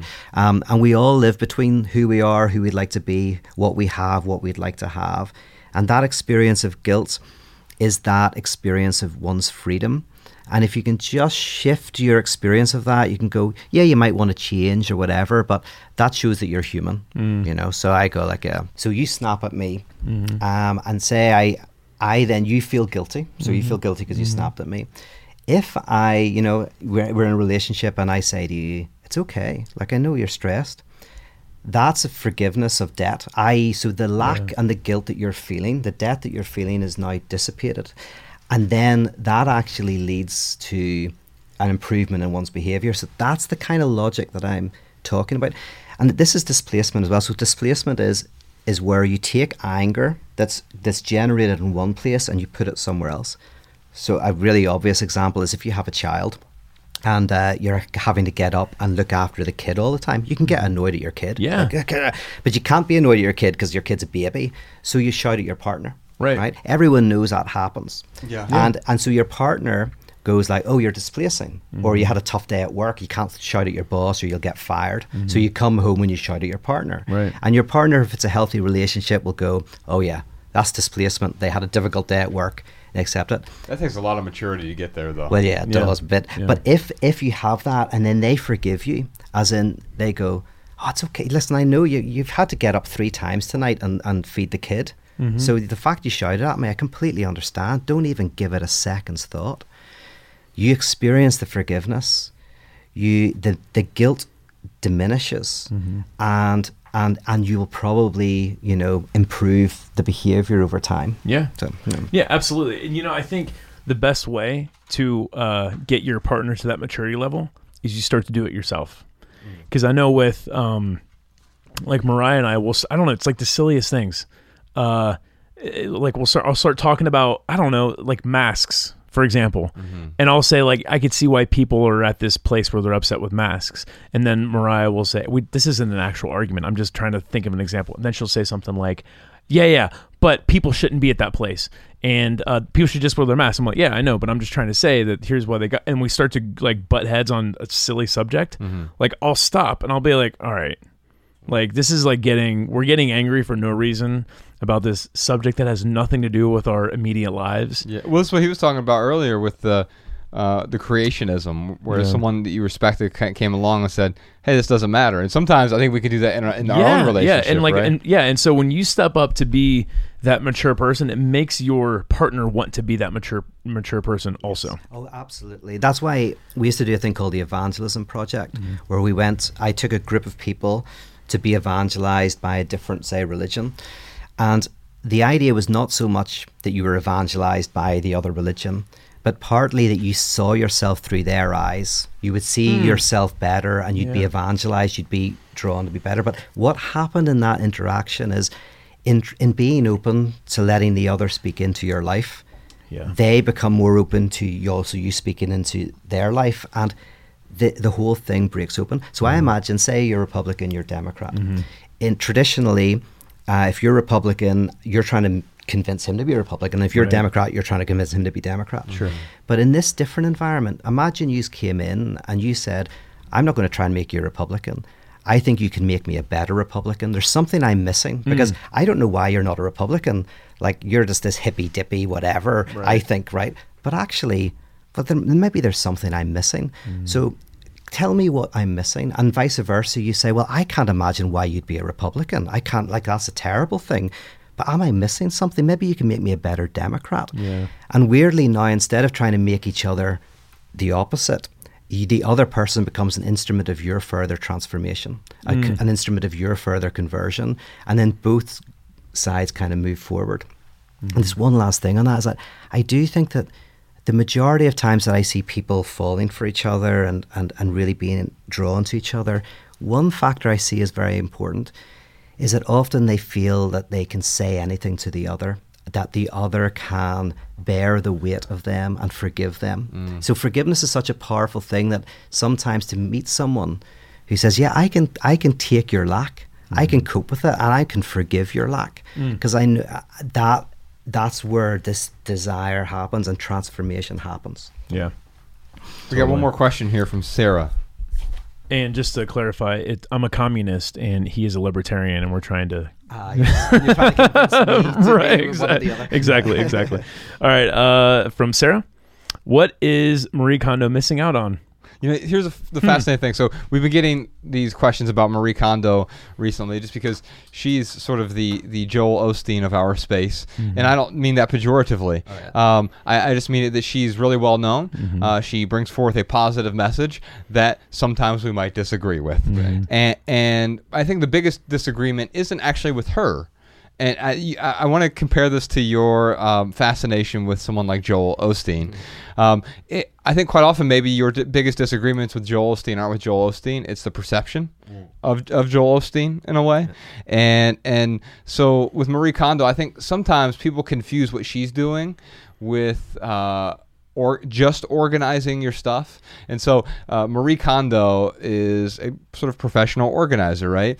And and I think that that with Marie Kondo, who wrote this really fascinating book called Life T- Changing Magic of Tidying Up, it sold like a bajillion copies, and um, and and has popularized the the sort of movement of improving the aesthetics in, in your home, which I think is important, but I also think that form should uh, follow function, not the other way around.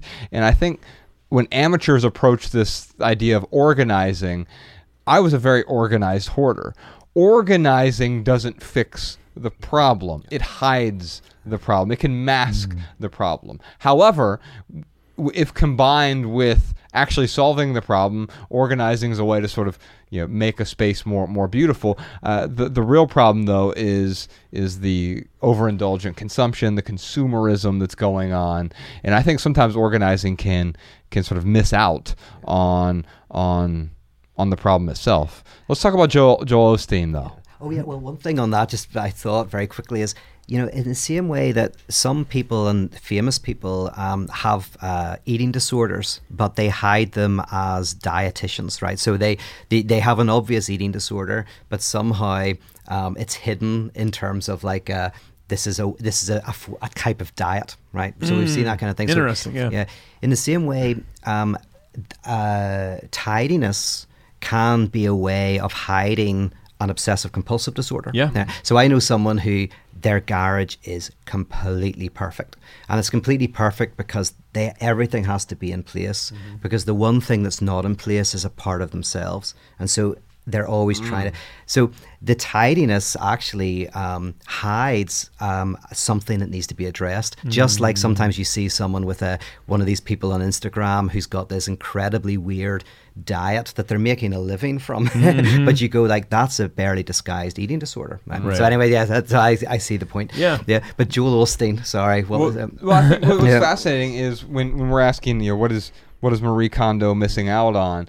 And when I, when I map that really onto like, there's a misunderstanding there, and. Uh, and it's, even with, with her, it's an extra step because of the language barrier. She, she's Japanese and uh, does not she's not a native English speaker, and so the translations actually go literally through a different person. So, So, she's missing out on the English language, is what you're saying. well, yeah, we're missing out on all the other language. Oh, yeah, or five thousand nine hundred ninety nine other languages, Yeah, right? right. Um, and, and so when when when I look at, at her and I look at you, you have a, a fascin- fascination with Joel Osteen in a way. Like I, I don't know if it's the the prosperity gospel side of things that you're fascinated with. I, I don't know if it's uh, what what I'm fascinated with is is you have this. Uh, some people call him a heretic, which I'm sure that label's been hurled at you as well. Um, eh, while other people will say he's too conservative, and so like it's it's the strange the the, the strange dynamic. I, I often want nuance, but there's almost this like weird binary nuance that's going on there. Well, the tr- truth is, I don't know much about him at all. Like what I was do- like, my thing was um, when I unfollowed everybody on Twitter because I was getting sick of social media. I thought, oh, it'd be funny to follow one person, and it just happened that I chose Joel Osteen. But so I don't know. But so I wouldn't want to. I almost feel like when you say fascinated, it's like whenever um. You say, say you got uh, a, uh, you're into pigs. You've got a little, you've got a little, uh, little uh, China pig in your house, and then suddenly someone goes, "Oh, you got a China pig? I'm going to buy you one for your birthday." Oh, and then someone Oh, buys you one for Christmas, and then you've got China pigs everywhere. I'm worried that that's going to happen with Joel Osteen. I picked it randomly, and then in the future, I'm going to get lots of Joel Osteen stuff. right, right, I'll give that cinema care package with like a bunch of Joel yes, Osteen books. that's right. Yeah. well, and- and no, I mean, uh, the, I think there's there's something there though. There, there, there but there's a reason Mm. Exactly. behind Yeah. the, the following, right? Exactly. Is he is a avatar of sorts, Yes. Mm. right? So let's talk about that avatar because Marie Kondo, in, in many ways, is this avatar as well. Right. No, hundred percent. So Joel Osteen, like, yeah, it wasn't a random choice. Like, you could always, if you do a random choice, you go, like, why did I choose that? And it's because something about him is about kind of the religion of hedonism. It's getting the thing, the getting the promise, and they, uh, and that's kind of in a sense what I'm kind of trying to free people from. Mm-hmm. So of course the irony of following him when it's exactly that that I'm trying to free people from. So yeah, mm. that's that's the connection. And the funny thing is about prosperity churches, people go, why why are people involved in prosperity churches when it's obvious they don't work, mm-hmm. right? So people think, oh, if only I just educated a person. So you're going to a prosperity church. Mm-hmm. I'm going to show you the evidence to show that n- no higher percentage of people get rich from being a prosperity church than the community they're in. Yeah. Then suddenly you're going to be freed from it. Of course, that doesn't happen. Mm-hmm. So the question is, why does a prosperity church work? And I would say it's precisely because it doesn't work. It's mm. precisely because every time you go, the the the um, the carrot is dangled in front of you, mm. which makes you really want it. And not getting it is actually what makes it even more desirable. So the fact that you can't get it, but you're so close, like if actually it worked, you wouldn't go. You get lots of money and you go, oh, well, No, know, I'm done. I'm done and I got a better shower, but it didn't fix the existential gap in my life. You know, suddenly you'd find that money doesn't work. But mm-hmm. but but when you don't have it and it's dangled as the answer, it makes you even more invested in it. So This yeah, is a different view on the joy of missing out, though, right? It- This is a, a, a joy in missing out. Yes. Uh, and and so we, we often pursue these things that that we can't have. There are healthy versions of that. Uh, yeah, and they're unhealthy, and there's maybe this is something in between, actually. Uh, it- that's a brilliant example, but because you're right, because there's a joy that people are getting from going to a prosperity church, Mm-hmm. and I would say the difference is you're not people aren't enjoying their enjoyment, and that's Mm. the trick. So there's always an enjoyment when someone's frenetically pursuing something. There's always an enjoyment, but the person is not enjoying their enjoyment; they're suffering Mm. from it. So the difference for me is when you come to enjoy your enjoyment, then you've you've you've cracked the the case. Yeah. And you have the real prosperity. Yes, Yeah, uh, exactly. And then you and then you'll you won't be addicted to prosperity church anymore because you'll you're kind of yeah you're you're not suffering in your enjoyment. Yeah. Uh, yeah, being a Jehovah's Witness, I think there's a bit of prosperity gospel with that because you know you're supposed to be blessed. Your prayers will be answered, you know, if you do the right things.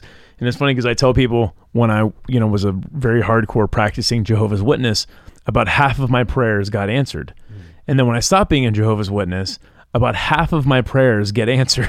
Is it the other half now? right, I guess. Different half, yeah. yes, right. Right, exactly. Yeah, yeah, that's a good hit yeah. Um, well, anything we should we should sum sum up this conversation with, Pete? I- i- Is there anything worth uh, worth circling back on and, and expanding upon? We, we we talked a lot about um, religion versus atheism and how those are sort those might be two sides of the same coin. Yeah, In fact, we, never, we didn't get too much to that, unfortunately. But maybe next time, I want to be numbered. I want to beat this other guy. All who's all who's this guy who's got TK six- TK Coleman, You'll yeah. love him. Yeah, we he's should really just awesome. get the two of you in a room together. That's my ultimate uh, hope is that we can just have the two of them replace us on this podcast. right, slowly but surely. Yeah, we'll have TK and Peter Rollins, and they'll just be the minimalists. It'll be great. That's great. Uh, do we get royalties or something? I don't know how it works. like that. Twenty percent. Yeah, right. Perfect. Beautiful. Perfect. Um, yeah, the, the the atheism and religion thing. Just to, to- we'll put a button on that, and we, we can save that for, for next time. You you do this uh, atheism for Lent, which uh, i- is fascinating. Um, but I I think quite often uh, we we we move from one extreme to the other, and and I when we do that. It's never embracing the lack. It's the opposite of, of that, right? It's fleeing from it. Yeah. Yeah. Yeah. Well, Atheism for Lent. That is.